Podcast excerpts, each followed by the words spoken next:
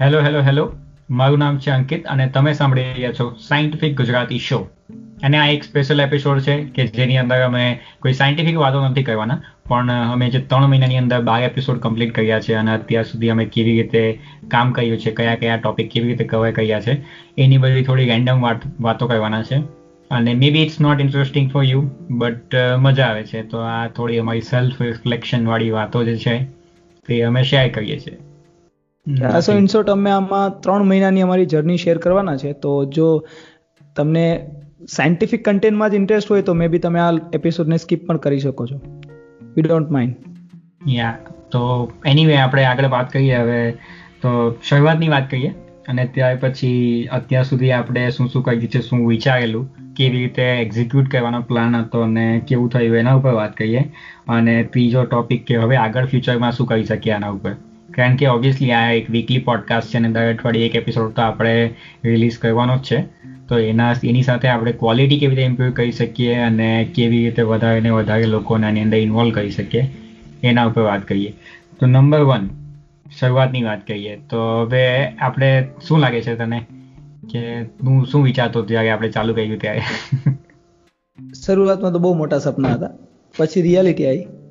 કે ના આપણને મજા આવે છે ને એટલે આપણે કરીએ. અને શરૂઆતમાં તો ખબર આપણે જ્યારે ચાલુ કર્યું ને ત્યારે લગભગ મને યાદ છે ત્યાં સુધી ત્રણ અઠવાડિયા સુધી તો આપણે બસ કરશું કરશું એમ જ કરતા હતા.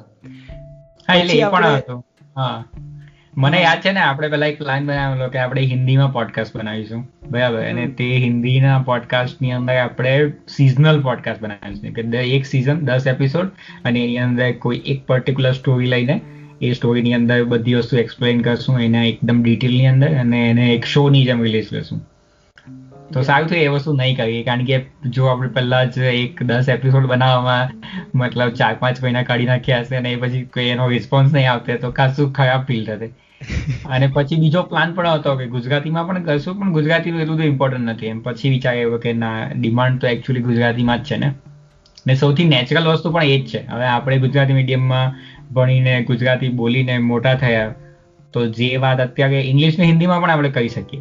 પણ ગુજરાતીમાં કરવાની જે મજા આવે તે તો આવે જ એમ. કેમ કે જે વસ્તુને આપણે વિચારીએ છીએ જે લેંગ્વેજની અંદર એ લેંગ્વેજની અંદર જ એક્સપ્લેન કરવી એટલે એ નેચરાલિટી આપણી અંદર ઓલરેડી આવી જાય છે. ને બીજી વસ્તુ મેં સિરિયસલી નહીં લેતો હતો ખબર જ્યારે આપણે ચાલુ કર્યું ત્યારે મને એવું લાગ્યું કે ઓકે આ તો ખાલી આપણે કરી દીધું એક્સપેરિમેન્ટ કરવાનો ઈચ્છા હતી કરી દીધું. તો ચાલતું છે પણ હવે મને આનું પેલું સિરિયસ એમ થોડું પોટેન્શિયલ રિલાઇઝ થાય છે કે જે દર રવિવારે જે એક એપિસોડ રિલીઝ થાય ને ને ત્યારે જે એમ પેલું એક સેન્સ ઓફ સેટિસ્ફેક્શન મળે ને ક્રિએટિવ કે આ કંઈક ક્રિએટ કર્યું આપણે એમ તે મસ્ત ફિલિંગ હોય એમ. ને કેવું કે દર અઠવાડિયે કહીએ તો દર અઠવાડિયે એમ પેલું કંઈક ઇમ્પોર્ટન્સ લાગે કે આપણે જે ટાઈમ સ્પેન્ડ કરીએ છીએ. હવે દરેક વસ્તુ પર મને એવું લાગે કે આ વસ્તુ કોઈ જગ્યાએ ઇમ્પોર્ટન્ટ છે. કોઈ ન્યૂઝ સાંભળી લીધા તો એ લાગે કે આને પણ આ પણ કદાચ પોડકાસ્ટમાં નાખી શકાય. કોઈ બીજો પોડકાસ્ટ સાંભળી લીધો, કોઈ યુટ્યુબ વીડિયો જોતા હોય, તો દરેક વસ્તુ જોઈને એવું લાગે કે ના, આને કોઈ રીતે યુઝ કરશું એમ. એક મીમ જોઈને પણ મને લાગે ને કે આ મીમ ઉપર તો આપણે કંઈક કહી શકીએ. ને સેકન્ડ થિંગ કે આને આના કારણે છે ને, મતલબ લિટરલી જો આ બાર એપિસોડ પછીની વાત કરીએ, તો લિટરલી આખી થોટ પ્રોસેસ ચેન્જ થઈ ગઈ છે. હા એ તો થાય છે. કેમ કે જ્યારે પણ કોઈ ટોપિક લઈએ ને તો ત્યારે પહેલા શરૂઆતમાં એક અલગ જ પિક્ચર હોય કે આ ટોપિકને આ રીતે કવર કરશું એમાં આ વાત કહેશું આ બહુ માઇન્ડ બ્લોઈંગ હશે પણ જ્યારે એની ઉપર રિસર્ચ કરીને પછી એને જ્યારે એક એપિસોડ બનાવીને ટ્રાય કરીએ પંદર વીસ મિનિટનો તો ત્યારે એટલી બધી ઇન્ફોર્મેશન હોય કે એવું લાગે કે આના ઉપર તો બે કલાક વાત કરી શકીએ એમ. યા મતલબ શરૂઆતમાં આપણે કોઈ ટોપિક લઈએ ને એટલે એવું થાય કે ચલો ને આ ટોપિક મતલબ આમ છે અને આટલી આટલી રીતે કહી દઈશું. મને હજી પણ યાદ છે જ્યારે મેં કયો પોડકાસ્ટ ટોપિક હું રિસર્ચ કરતો હતો? કોમ્પ્યુટર વાળો. હા. તો મને એમ હતું કે હું એક પહેલું કોમ્પ્યુટર છે એના વિશે મતલબ વાત કરી દઈશ. પણ જ્યારે જ્યારે વાત કરીને ત્યારે ખબર પડી કે આની અંદર તો આ પણ બહુ મોટો દરિયો છે. તો દરેક ટોપિકની અંદર આવું થાય એમ. અને જ્યારે આપણે જાણતા હોય ને તો લિટરલી એની અંદર મજા આવે છે. કે એની એની જે વાત કરીએ એના વિશે જે જાણીએ અને જે દરિયામાંથી ખાલી એક ટીપું લેવાની જે મજા આવે ને એના જેવી મજા છે આ. આપણે અત્યારે ક્રોનોલોજી સમજીએ બરાબર? તો જ્યારે આપણે ચાલુ કર્યું ને તો પહેલો એપિસોડ તો એકદમ બકવાસ હતો. એમાં કંઈ જ નહીં હતું. કે એક દિવસ વિચાર્યું કે હવે બહુ થયું પ્રોકાસ્ટિનેશન આજે કોઈ પણ રીતે એપિસોડ નાખી દેવાનો છે. તો એ દિવસે બેનર પણ બનાવી દીધું સાયન્ટિફિક ગુજરાતીનું. ને એ જ દિવસે આપણે જે પણ રેન્ડમ વાતો કરી લઈએ. પહેલા શું વિચાર્યું? પેલા વેરાટીઝમનો કોઈ વીડિયો જોઈને એના ઉપર આપણે રિવ્યુ કે એવું કરશું. એ તો એ તો કોઈ સક્સેસફુલી થયું નહીં. મતલબ એ ત્યાં જ ફેલ થઈ ગયું. રેકોર્ડિંગની અંદર જ. પછી કોઈ ફાલતુ આ તો રેકોર્ડ કરીને બધું ઓડાસિટી પણ ત્યારે ડાઉનલોડ કર્યું કે ઓડિયો હવે એડિટ કેવી રીતે કરવાનો. તો એ બે ત્રણ કલાક તો મને કેટલું કે વીસ મિનિટનો એપિસોડ હતો લગભગ. તો ચાર કલાક થયો મને એડિટ કરતા. કારણ કે જ્યારે મેં પેલો એપિસોડ રેકોર્ડ કર્યો ત્યારે મારે લગભગ અડધો દિવસ ગયો હતો એની અંદર. ને છેલ્લે નીકળે ખાલી વીસ પચીસ મિનિટ નો જેમ એટલે એકચ્યુઅલી પહેલું રિયલાઇઝેશન તો એ જ હતું ત્યાં. કે આપણે જેટલું સમજીએ છે ને કે ખાલી રેકોર્ડ કરીને મૂકી દઈશું એમ તે એટલું બધું ઇઝી નથી એમ. એટલે એને એડિટ કરવામાં ઘણો ટાઈમ લાગે. અને આઈ થિંક તું થોડું નેચરલ એક્સપ્લેનર છે બીકોઝ તું છેલ્લા બે વર્ષથી ભણાવે છે. પણ મને મને બોલવામાં ઘણા બધા ફિલર્સ યુઝ થાય છે. બરાબર. અત્યારે જો ને આજ બોલવાની અંદર બરાબર એકચ્યુઅલી બેઝિકલી મતલબ આ બધા ફિલર્સ એડ એડ કરી કરીને એકચ્યુઅલી જે આપણે વાત કરતા હોય તેને એક એક શું કહેવાય સજાવીને મૂકીએ છીએ એમ. એટલે એક નેચરલ સ્પીકર જે હોય ને તે એકચ્યુઅલી જેના વર્ડ્સ જે હોય અને જે જે કોન્ટેન્ટ ઉપર વાત કરવાની છે ને, એના ઉપર એમ દરેક સેન્ટેન્સ એક ફોર્મ થતું હોય. આપણા સેન્ટેન્સ પરફેક્ટલી ફોર્મ નથી થતા ને એટલે મને એની અંદર ફિલર્સ નાખવાની જરૂર પડે એમ. તારા તો હજુ પણ ઘણું સારું થાય છે ઇમ્પ્રુવ થશે. અને સેકન્ડ થિંગ એ પણ છે ને કે મારી હવે હેબિટ એવી છે કે હું કોઈ વસ્તુ ચાલુ કરું છું ને પછી ક્યારે રોકવી? તને લાગે બધી જ વસ્તુ ઇમ્પોર્ટન્ટ છે ને? તો આ વસ્તુ નહીં ખબર પડશે તો આગળ કેવી રીતે ખબર પડશે? હા. તો એ વસ્તુ એક મારી અંદર એ છે જે મતલબ તારે મતલબ તે જેટલું કન્ટેન્ટ જે ભેગું કર્યું છે એમાં મેં તને પહેલા પણ કીધું હતું કે કઈ કઈ વસ્તુ ઇમ્પોર્ટન્ટ છે ને કઈ કઈ વસ્તુ કહેવાની છે. એ જે સિલેક્શન પાવર જે છે એ તારામાં સારો છે. તો એ વસ્તુ પણ આપણે ઇમ્પ્રુવ કરીએ છીએ હજી. આઈ થિંક મેં ઘણા બધા પોડકાસ્ટ સાંભળ્યું છું ને તો મને એકચ્યુઅલી રિયલાઇઝ થાય કે આ કઈ જગ્યાએ પેલું લૂઝ થઈ ગયું આ એપિસોડને કેવી રીતે ઇમ્પ્રુવ થશે. હું બીજાને જજ કરું છું કે એ લોકો કેવી રીતે ઇમ્પ્રુવ કરશે. ને એ જ વસ્તુ જ્યારે આપણે કરવાની ને ત્યારે એ બધું કામ નથી કરતું એટલે એટલે જ મારે કહેવાનું છે કે એની અંદર કેવું છે ખબર? જ્યારે આપણે આપણો એપિસોડ સાંભળીએ ને તો ક્યારેક આપણે આપણો episode as a third person તરીકે સાંભળવાનો. કેમ કે મેં હજી સુધી આવી ટ્રાય નથી કરી કે એઝ અ થર્ડ પર્સન હું સાંભળું. કેમ કે હું શું કરું છું ફોલ્ટ જોવાની ટ્રાય કરું છું. હવે દરેક માણસ જ્યારે આપણો એપિસોડ સાંભળતા હશે તો એ લોકો ફોલ્ટ તો નહીં જોયે ને. એ તો એવું જ જોશે કે આ કેવા શું માંગે છે. આપણે એઝ અ લિસનર્સ આપણા કોઈ અલગથી મૂડ હોય અને આપણે એઝ અ થર્ડ પાર્ટી આપણો ને આપણો એપિસોડ સાંભળવાનો અને પછી એની અંદર ઇમ્પ્રુવ કરવાનું. મે બી એ બેસ્ટ રહેશે આગળ. જો આપણે મતલબ ક્રોનોલોજીથી ચાલુ કરીએ ભાઈ પહેલો એપિસોડ તો પહેલો એપિસોડ તો ઇન્ટ્રો પણ એમ જ રેકોર્ડ કરેલો હતો. એટલે એમાં વોઇસ ક્વોલિટી તો એકદમ ખરાબ હતી. પહેલું જ એનું નો થઈ જાય. અને બીજી વસ્તુ એ કે જ્યારે મને એડિટિંગની ખબર નહીં હતી કે કેવી રીતે થાય. નેગેટિવ બનાવવાનું સ્ટોરી બનાવવાની એ તો વિચારેલું પણ નહીં હતું. એટલે શું કહ્યું કે જે જે આપણે વાત કરી ને એક કલાકની અંદર, તો એની અંદર જેટલા હિસ્સા હતા કે જેમાં સારી વાત એમ દેખાય છે કે આ કંઈક જગ્યાએ ફોર્મ થાય છે, તો એ બધી ભેગું કરીને વચ્ચે ટ્રાન્ઝેક્શન મૂકીને આખો એક એપિસોડ બનાવી દીધો. ને એટલું ખબર હતી કે એપિસોડની એક એનેટોમી હોય કે એક શરૂઆત હોય કે જ્યાં મતલબ આપણે બતાવીએ કે આ શું છે, આપણે કોણ છે પોડકાસ્ટ શું છે, બધી વસ્તુ. પછી વચ્ચે મેઇન વાત કરીએ અને છેલ્લે થોડું કોલ ફોર એક્શન કે હવે જઈને ઇન્સ્ટાગ્રામ ઉપર આમ કરી લઉં, તેમ કરી લઉં અને સબસ્ક્રાઇબ ફોલો જે કરવું હોય તો કરવું એમ. તો આ ટાઈપનું મતલબ એક ફોર્મેટ હોય. તો આની અંદર જે વસ્તુ સેટ થતી હતી તે બધી ભેગી કરીને મૂકી દીધી.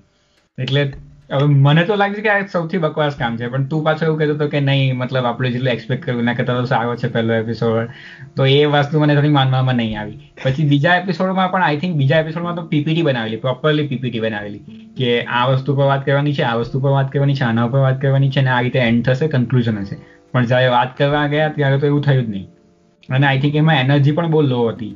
કેમ કે હું એટલું બધું કન્ફ્યુઝ હતો કે શું આને, મતલબ આપણે કોમિકલ વેમાં લઈએ કે પછી આને એક પેલું સમાચારની જેમ ઇન્ફોર્મેશન આપીએ કારણ કે આપણું કામ ખાલી ઇન્ફોર્મેશન આપવાનું છે. આપણે કોઈ જજમેન્ટ પાસ નથી કરવાનું. એવું બધું બહુ જ થોટ ચાલતા હતા. એટલે પહેલા બીજા એપિસોડમાં એનર્જી બોલો હતી એમ. પછી ત્રીજો એપિસોડ આઈ થિંક ત્યાં જ કવર કરેલો હતો આખો આખો એપિસોડ એટલે મારું કામ વચ્ચે ખાલી કોમેન્ટ્રી મૂકવાનું હતું. ત્રીજા એપિસોડમાં મારી એનર્જી પણ લો હતી. કેમ કે મારે ફર્સ્ટ ટાઈમ મતલબ એ આપવાનો હતો ને એની અંદર. તો કેવું કે જનરલી કેવું હોય કે કોઈ મતલબ માણસ સામે છે તો એ વખતે મગજમાં એવું વિઝ્યુલાઇઝેશન નહીં હોય ને કે કેટલા લોકો આટલા લોકો સાંભળશે કે બસ હું એને ઓળખું છું અને મારે એની સાથે વાત કરવાની છે. તો એ ફ્લુએન્સી હતી. તો હજી પણ જ્યારે હું ચા પીવા બેસું ત્યારે મારી સાથે જે લોકો બેઠા હોય ક્યારેક સાંજે અમે કોઈક સ્ટુડન્ટ સાથે બેઠા હોય તો એને હું જ્યારે એક્સપ્લેન કરતો હોય ત્યારની જે મારી ફ્લુએન્સી અને એનર્જી એ આની અંદર નથી આવતી. કેમ કે આ સિચ્યુએશન અલગ છે. તો નવી સિચ્યુએશન તો નવી નવું લર્નિંગ હતું. અને એમાં પણ મે બી કેવું જ્યારે ક્વેશ્ચન થાય તો આ ક્વેશ્ચનની અંદર હવે છે ને ક્વેશ્ચન જ્યારે થાય ને તો એક એક ક્યારેક બહુ મોટી કોન્ફરન્સમાં આપણે જઈએ ને તો એક ડર હોય કે ક્યાંક અઘરો ક્વેશ્ચન ના આવી જાય એમ. અને પછી અઘરા ક્વેશ્ચનનો આપણે જવાબ કઈ રીતે આપશું? બરોબર? હવે જ્યારે આપણે વાત કરતા હોય એમાં જ્યારે ક્વેશ્ચન થાય તો કેમ કે આ રેકોર્ડ થવાનું છે તો એની અંદર એ પણ એક નાનો એવો અંદરથી ડર હોય કે સામેથી મતલબ જો કોઈ એવો ક્વેશ્ચન થશે કે જેનો આન્સર મે બી મારી પાસે નહીં હોય. ને કોઈ કોલ આઉટ કરશે કે ભાઈ આ તો તને નથી ખબર એમ. તમને નથી ખબર તો શા માટે ચાલુ કર્યું છે? શા માટે તમે બનાવો છો? તો એક એક નાનો એવો એ ડર પણ હતો. કેમ કે આ વસ્તુ આમ ખબર નથી ને કોણ સાંભળશે કોણ શું કરશે. તો એના કારણે થઈને એનર્જી પણ લો હતી. હા રિસર્ચ ઘણું કરેલું હોય. પણ પછી એક્સપ્લેન કરવા જઈએ ને હા પ્રેઝન્ટ નહીં કરી શકાય એમ. કે આ કે મતલબ એવું લાગે પેલું ભૂલ થવાનો બહુ ડર હતો એમ. યા અને એના કારણે થઈને જે વસ્તુ કેવી છે ને એ નહીં નીકળે. હા. જ્યારે આપણે માઇન્ડમાં ને બહુ લાંબુ થઈ જશે બહુ લાંબુ થઈ જશે મતલબ આખા દિવસ મારા માઇન્ડમાં ચાલતું કે જ્યારે આ એપિસોડ કર્યા ને તેને તો આ રીતે પ્રેઝન્ટ કર્યા. એમાં આ વસ્તુ કહેવાના અને મતલબ માઇન્ડ બ્લોઈંગ લાગશે સાંભળવા વાળાને પણ પછી જ્યારે રેકોર્ડ કરીને તે વસ્તુ નીકળે જ નહીં. ને પછી મને જ્યારે એપિસોડ રિલીઝ રિલીઝ થઈ જાય ને પછી રિલાઈઝ થઈ કે ઓ આની અંદર તો મેં વિચારેલું કે આ વસ્તુ કહેવાની હતી પણ એ તો રહે જ ગઈ એમ. એટલે આની અંદર બીજી પણ એક એક્સપિરિયન્સ શું છે, ખબર? કે સેમ વસ્તુ સેમ એપિસોડ જ્યારે મેં, મને હજી પણ યાદ છે, ચા પીતા પીતા મારે જ્યારે મેં મારા મિત્રો સાથે મતલબ વસ્તુ કહેતો હતો ને, તો લિટરલી છેલ્લે આ મતલબ વસ્તુ કહેતા કહેતા, એને પૂરી કરતા કરતા મારે, મતલબ રૂવાટા ઊભા થઈ ગયા હતા. Literally I feel that goosebumps but એ વસ્તુ એપિસોડ જ્યારે હું બનાવતો હતો ને એ વખતે ના આવી. ને પછી આપણે પેલી પોતાની અંદર સેન્સરશિપ નાખવાનું ચાલુ કરી દઈએ ને, કે આમાં કોઈ કોન્ટ્રોવર્શિયલ તો નહીં થઈ જાય ને. એક તો એમ પણ કોઈ સાંભળતું નથી, બરાબર? ને એમાં આપણે કોન્ટ્રોવર્સીની ચિંતા કરીએ. અને અને પછી પાછું એવું પણ થાય કે કોઈ કોલ આઉટ કરશે કે ભાઈ આ તમે ખોટી ઇન્ફોર્મેશન આપી દીધી કે હવે આપણો કોઈ ઇન્ટેન્શન જ નથી ખોટી ઇન્ફોર્મેશન આપવાનું બરાબર? આપણે તો સાચી સારી ને એક્યુરેટ ઇન્ફોર્મેશન જ આપવાની છે. પણ પછી છે ને મેં એક મારા અંદર એક મતલબ એનોલોજી મેં માની લીધી એક કેમ પેલું શું કહેવાય એનોલોજી ને ગુજરાતીમાં શું કહેવાય? છોડ કઈ નહીં. મતલબ એક કમ્પેરિઝન કે આપણે કોઈ વસ્તુને કોઈ સરખામણી કરીએ ને કે સામ્યતા. હા સામ્યતા બતાવવા જેવું કંઈક સમજી લે. કે મતલબ એવું છે કે આપણે જે ઇન્ફોર્મેશન આપીએ છીએ તેમાં આપણો ઇન્ટેન્શન છે હંડ્રેડ પર્સન્ટ એક્યુરેટ હોવાનું. પણ કોઈ પણ વસ્તુ હંડ્રેડ પર્સન્ટ એક્યુરેટ નથી હોતી એમ. એટલે એમાં ચાન્સીસ હોય કે ninety nine point nine nine percent જેટલું સાચું છે પણ કદાચ પોઈન્ટ વન પર્સન્ટ જેટલું ખોટું હોઈ શકે. જેવી રીતે પેલું જમ્સ વાળું નહીં આવે ડેટોલનું કે કોઈ લાઈફ ઓઇલની જે પણ એડ આવતી હોય એમાં. કે this skill ninety nine point nine percent of the gems એમ. પણ એ પોઈન્ટ વન પર્સન્ટ તો એ લોકો પણ બાકી રાખે છે. તો આપણે એના જેવું જ છે કે આપણે ninety nine point nine percent સાચી સારી ઇન્ફોર્મેશન આપવાની કોશિશ કરીએ છીએ એમ. ને જનરલી એવું જ હોય છે એમ. જો કે અત્યાર સુધી એમ પણ કોઈ આપણને કોઈ કીધું નથી કે આ વસ્તુ તમે ખોટી કહી દીધી. એકચ્યુઅલી મને યાદ છે ને કે નાસા વાળો જે એપિસોડ હતો ને એપિસોડ ચાર તેમાં મેં કેલ્ક્યુલેશન કરેલું હતું કે જો એને નાસાનું વન બિલિયન ડોલરનું પ્રોજેક્ટ છે અને એમાં એ લોકો સાઠ ગ્રામ જેટલું સેમ્પલ કલેક્ટ કરવાના છે તો એક ગ્રામની કિંમત કેટલી થાય? તો આપણે એને રૂપિયામાં કન્વર્ટ કરેલું. તો એ રૂપિયામાં જે કન્વર્ટ કરેલું હતું ને એનું કેલ્ક્યુલેશન ખોટું હતું. મને લાગ્યું કે મતલબ હવે આની અંદર ડિસ્ક્રિપ્શનમાં લખી દઈએ કે કેલ્ક્યુલેશન ખોટું છે. મેં બોલી નાખ્યું ને પછી મને રિલાઇઝ થયું કે ના કેલ્ક્યુલેશન ખોટું છે. કોઈ હવે હંડ્રેડ પર્સન્ટ ચાન્સીસ છે કે ત્યાં સુધી કોઈ સાંભળ્યું જ નથી અને કોઈને ઇન્ટરેસ્ટ પણ નથી કે કેલ્ક્યુલેશન સાચી છે કે ખોટી છે. પણ એનીવે આપણને ખબર છે અને કદાચ આ વસ્તુ પણ આપણે રેકોર્ડ કરીને અત્યારે પબ્લિકલી મૂકી દઈએ છે. એટલે આપણને એવી કોઈ શરમ નથી કે ભાઈ અમે ખોટા નહીં પડી શકીએ અમે તો હંમેશા સાચા જોઈએ એમ. ને એક વસ્તુ મેં લર્ન કરી કોઈ અત્યાર સુધી અહીંયા સુધી સાંભળે છે ને મતલબ કે અડધે સુધી તો મતલબ એટલીસ્ટ આગળ સુધી પહોંચ્યા છે યા કારણ કે ડેફિનેટલી અત્યારે એડિટ કરતા કરતા પણ આ એપિસોડ દસ મિનિટનું તો ઉપર જતો જ રહેશે. પણ મારો કહેવાનો મતલબ એટલો હતો કે આ જે પ્રોસેસ છે ને તેમાં એક વસ્તુ મેં શીખી કે આઈ ડોન્ટ નો એવું કહી શકાય. બરાબર. એવું જરૂરી નથી કે દુનિયામાં તમને દરેક વસ્તુનું દરેક જ્ઞાન હશે. એવું નથી કે આપણે સાયન્ટિફિક વાત કરીએ તો દરેક સાયન્સની વસ્તુ આપણને ખબર છે. હિસ્ટ્રીની વાત કરીએ તો દરેક હિસ્ટ્રી આપણને પરફેક્ટલી ખબર છે. અને મતલબ એટલે એ જ છે કે તમે કોઈ પણ વસ્તુ વાત કરતા હોય તો એમાં એવું બની શકે કે I don't know A accept કરવું જોઈએ આપણે એમ. પોલાઇટલી હા. ને it's a good thing because you are curious બરાબર. અત્યારે હું વિકીપીડિયા ખોલીને વસ્તુ જાણી શકું. આઇન્સ્ટાઈન નો બર્થ ડેટ કઈ છે? એનો કયા એનામાં જન્મ થયો છે? બધી વસ્તુ વિકીપીડિયા પર લખેલી છે. હું અત્યારે જઈને જોઈ લેવા. બે સેકન્ડની અંદર. તો કદાચ હું ખોટી બોલી ગયો અને પછી મને કોઈ એવું કહે કે ભાઈ આ તું ખોટું બોલે છે. તમે લોકો આખો પોડકાસ્ટ જ ખોટો છે. તો તો એ વસ્તુ સાચી નથી એમ. ને એક્સેપ્ટ કરી લેવામાં ખોટું નથી કે હા સોરી હું ખોટી બોલાઈ ગયું. પછી આપણે એને ફરીથી એડિટ કરી શકીએ. થોડો એક્સ્ટ્રા ટાઈમ આપવો પડે કદાચ એને ડિસ્ક્રિપ્શનમાં લખીને સોરી કહી શકીએ. બસ પતી ગયું. આગળ વધી જાવ બીજા એપિસોડ ઉપર કામ કરવું એમ. એટલે એવું થયું નથી પણ આ બધી ને ઇમેજનરી પ્રોબ્લેમ છે. કે આપણને કોઈક મતલબ કોઈ આપણી ભૂલો કાઢશે અને પછી આપણું રેપ્યુટેશન ડાઉન થશે એમ. પણ કોઈ ભૂલો નથી કાઢી કારણ કે કોઈ સાંભળતું નથી. અને શીખવાનું જે છે શીખવાનું કેટલું? ખાલી તું આ એટલા એપિસોડ કર્યામાં શીખવાનું જો? મતલબ અત્યારે જો એકદમ પોઈન્ટ બધા તો યાદ નહીં આવે પણ જે બે પોઈન્ટ મને અત્યારે યાદ આવે છે પહેલી વસ્તુ તો હમણાં જે કીધી ને પોલાઇટલી તો હકીકતમાં હું જ્યારે ભણાવતો હોય ને તો પહેલા કરતાં અત્યારે પોલાઇટલી હું લોકોને કહી શકું કે ના એ વસ્તુ તો અત્યારે મતલબ ઇન ડિટેલ તો મને ખબર નથી ઉપર ઉપરથી આવું છે. જો તને વધારે જાણવું હોય તો હું જાણીને તને કહીશ એમ. અને સેકન્ડ થિંગ કે જ્યારે પણ હું ભણાવું છું ને તો કેમ કે મારી પાસે બેકગ્રાઉન્ડમાં નોલેજ છે થોડું એવું. ભલે એની હિસ્ટ્રી પણ હશે. પણ એ હિસ્ટ્રી પણ મારી પાસે છે. જ્યારે હું સ્ટુડન્ટને હિસ્ટ્રી કહું છું ત્યારે સ્ટુડન્ટને પણ મજા આવે છે. અને બીજી વસ્તુ કે મને મજા આવે છે ભણાવવાની. પહેલા કરતાં વધારે. પહેલા પણ હતી પણ હવે મજા આવે છે ભણાવવાની વધારે. કેમ કે મને એની હિસ્ટ્રી પણ ખબર છે. મતલબ કઈ રીતે ચાલુ થયું ને ખબર છે. જ્યારે મૂળ ખબર હશે ને તો લિટરલી એ વસ્તુ ભણાવવાની ઘણી મજા આવશે. અને મેં તો છે. હા જોબ ઉપર મેં એક હવે તો એક બુક જ રાખી મૂકેલી છે કે જેની અંદર હું ડેટ લખી દઉં પહેલા જઈને. એટલે જ્યારે પણ મગજમાં જે બી આઈડિયા આવે તો ખાલી એક ટીક માર્ક કરીને આઈડિયા લખી દઉં.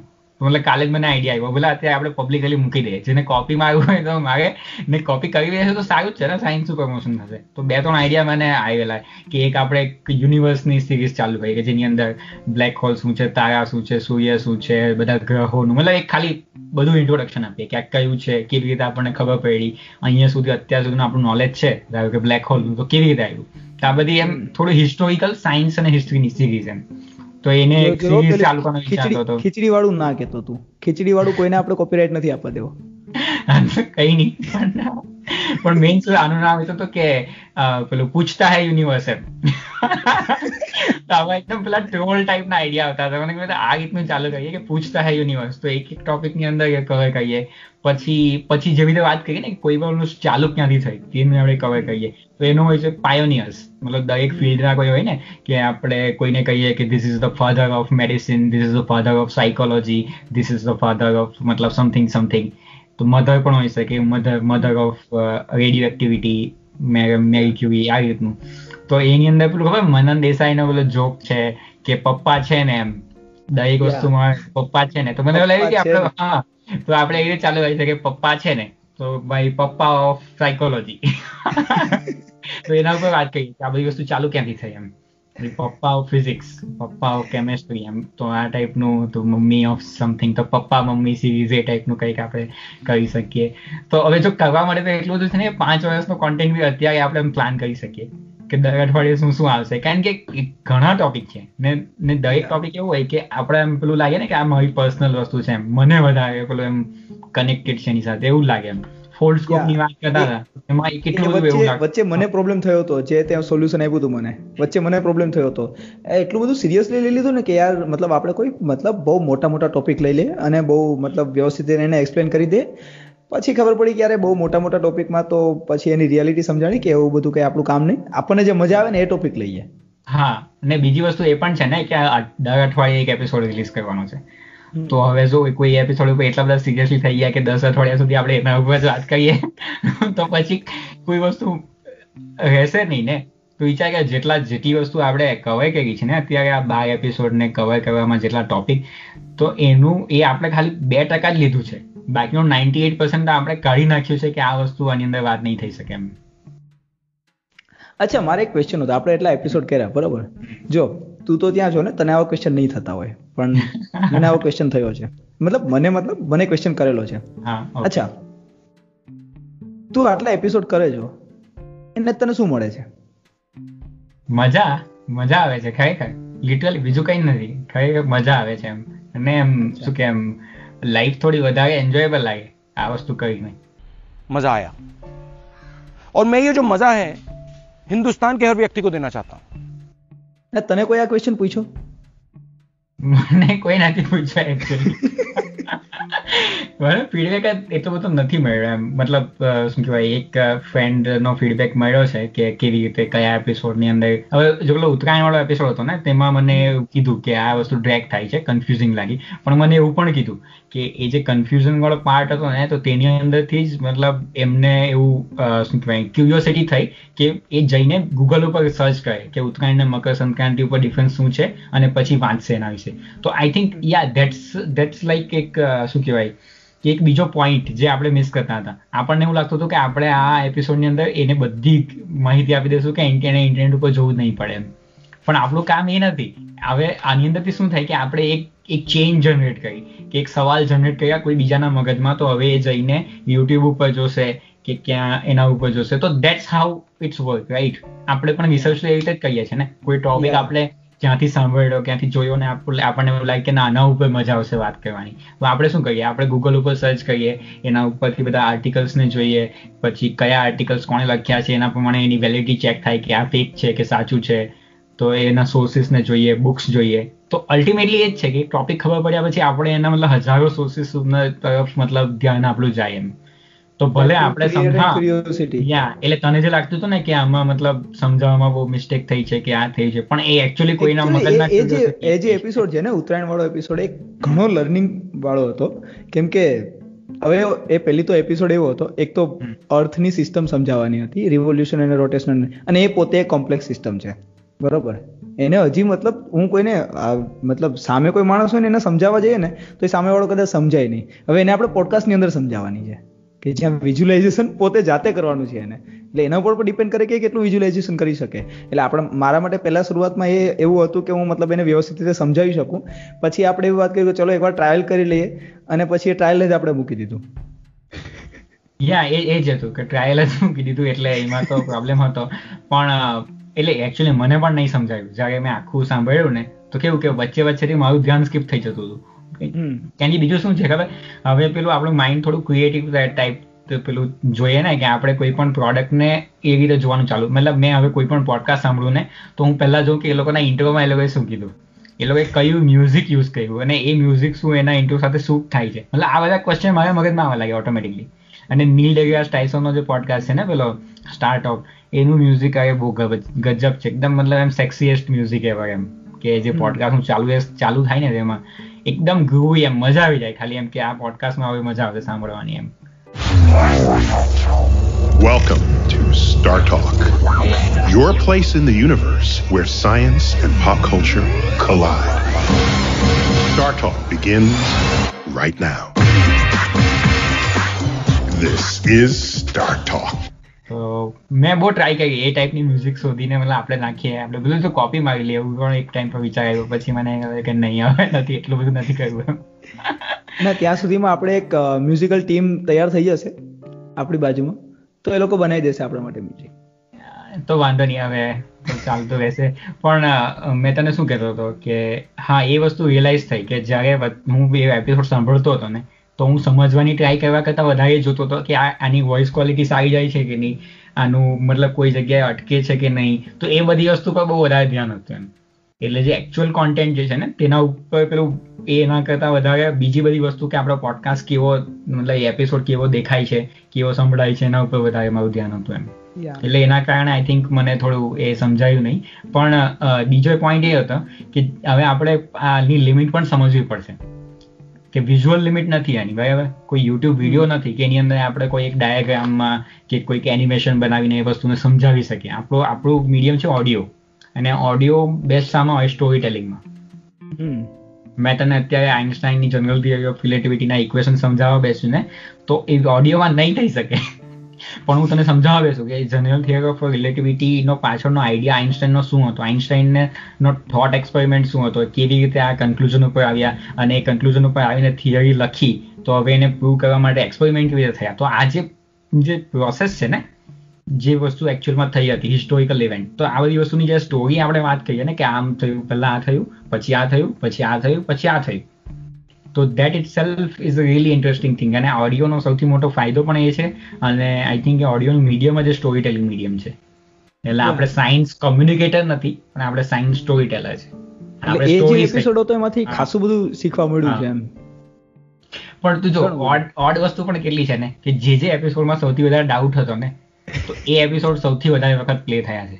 હવે હવે અત્યારે આપણને તો કંઈ પડેલી નથી આપણે કોઈ કમર્શિયલ પણ નથી તો આપણે તો નંબર્સ પણ આપી શકીએ ને કે અત્યાર સુધી મતલબ ચાર હજાર પ્લે થયા છે. હવે તો એ ચાર હજારમાંથી છેલ્લા એક હજાર તો ખાલી છેલ્લા ચાર દિવસમાં થયા છે. અને એ પણ આ ઉત્તરાયણ વાળા એપિસોડ ને લીધે અને પેલો જે આઠમો એપિસોડ હતો ને કમ્પ્યુટર વાળો તારા જ એપિસોડ બધા વધારે ને વધારે ગ્રો કરે છે. તો એના બી છસો મતલબ બંનેના છસો છસો પ્લે થયા છે એમ. ઉત્તરાયણ વાળો તો જે એપિસોડ છે ને એ તો મેં જ્યારે અપલોડ કર્યો પછી આજે જોઉં છું કે છસો ચાલીસ પ્લે છે. હા ને બીજી વસ્તુ એ છે કે આપણે તો એક્સપેક્ટ નહીં કરતા હતા ને આપણને લાગ્યું કે આ તો કોઈને નહીં સમજાય એટલે આના તો પ્લે આવશે જ નહીં એમ.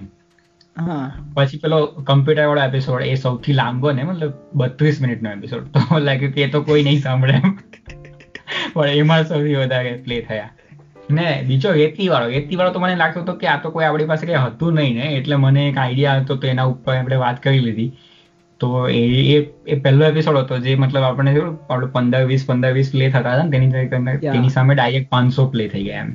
રાત્રે તારો મેસેજ આવ્યો હતો bro bro we are go viral હા ત્યારે તો એવું જ હતું ને યાર કે જો કોઈ પણ એપિસોડ એના પહેલા રિલીઝ કર્યા એક થી ચાર તો એની અંદર એવું હતું કે દસ બાર દસ બાર આવે કોઈ દિવસ બે ત્રણ બે ત્રણ એમ કહીને અઠવાડિયામાં પંદર વીસ થાય. હવે એની સામે તને એક જ દિવસમાં જો સો બસો થઈ જાય એમ પેલું કેવું એવું થાય ને કે આ તો મતલબ ક્યાં જાય શું થયું એમ? ક્યાં કોઈ શેર કરી દીધું? શું કહ્યું એમ? પણ પછી આઈ થિંક પછી પાંચમા, છઠ્ઠા, આઠમા એપિસોડ પછી મને એવું રિલાઇઝ થયું કે એ અમુક વખત એવું થઈ જાય પીક આવી જાય એમ. કારણ કે જે આઠ પછીનો ટાઈમ હતો ને નવ ને દસ નો તો એ નવ ને દસ નો ટાઈમ બહુ સ્લો હતો. કે એની અંદર તો કંઈક મતલબ પંદર વીસ પંદર વીસ જેટલા યોજના થતા. અને પછી જેવો અગિયારમો એપિસોડ રિલીઝ થયો, એટલે એવું એ બધા એપિસોડની કવર કરી લીધું એને એમ. એનીવે તો આપણું કોઈ ઇન્ટેન્શન પણ નથી. મેન તો આપણને મજા આવે છે ને એટલે ચાલુ કર્યું છે. નહીં પણ એ એ એકચ્યુઅલી છે ને મેં પર્સનલી નોટ કર્યું કે જ્યારે આ બધી વસ્તુ બહુ ઇફેક્ટ કરે. મતલબ આપણે તો હવે કોઈ ઇન્ટેન્શન નથી કે આપણે ફેમસ થવું છે. મને તો ઉલટું ડાઉટ છે કે તું ભૂલે છું કે ફેમસ થઈ ગયા ને તો તો મજા નથી આવવાની એમ. છે કે એટલે મતલબ આખું મતલબ એક રીતે રિસ્પોન્સિબિલિટી કહી શકાય કે ખબર રિસ્પોન્સિબિલિટી ને બહુ વધારે પડતું પ્રેશર પેલું આપણે ચાલુ કરી દેશું જે એક્ઝિસ્ટ નથી કરતું. મતલબ રિયલ લાઈફમાં આપણી પાસે કોઈ એક્સપેક્ટેશન નથી રાખતું કે આપણે નેક્સ્ટ એપિસોડ બનાવીએ. એ આપણા આપણી ઈચ્છાથી જ બનાવીએ છીએ આપણે. એવું નથી કે ભાઈ તમે નથી બનાવ્યું તમે ક્રાઇમ કર્યો છો એમ તેમ.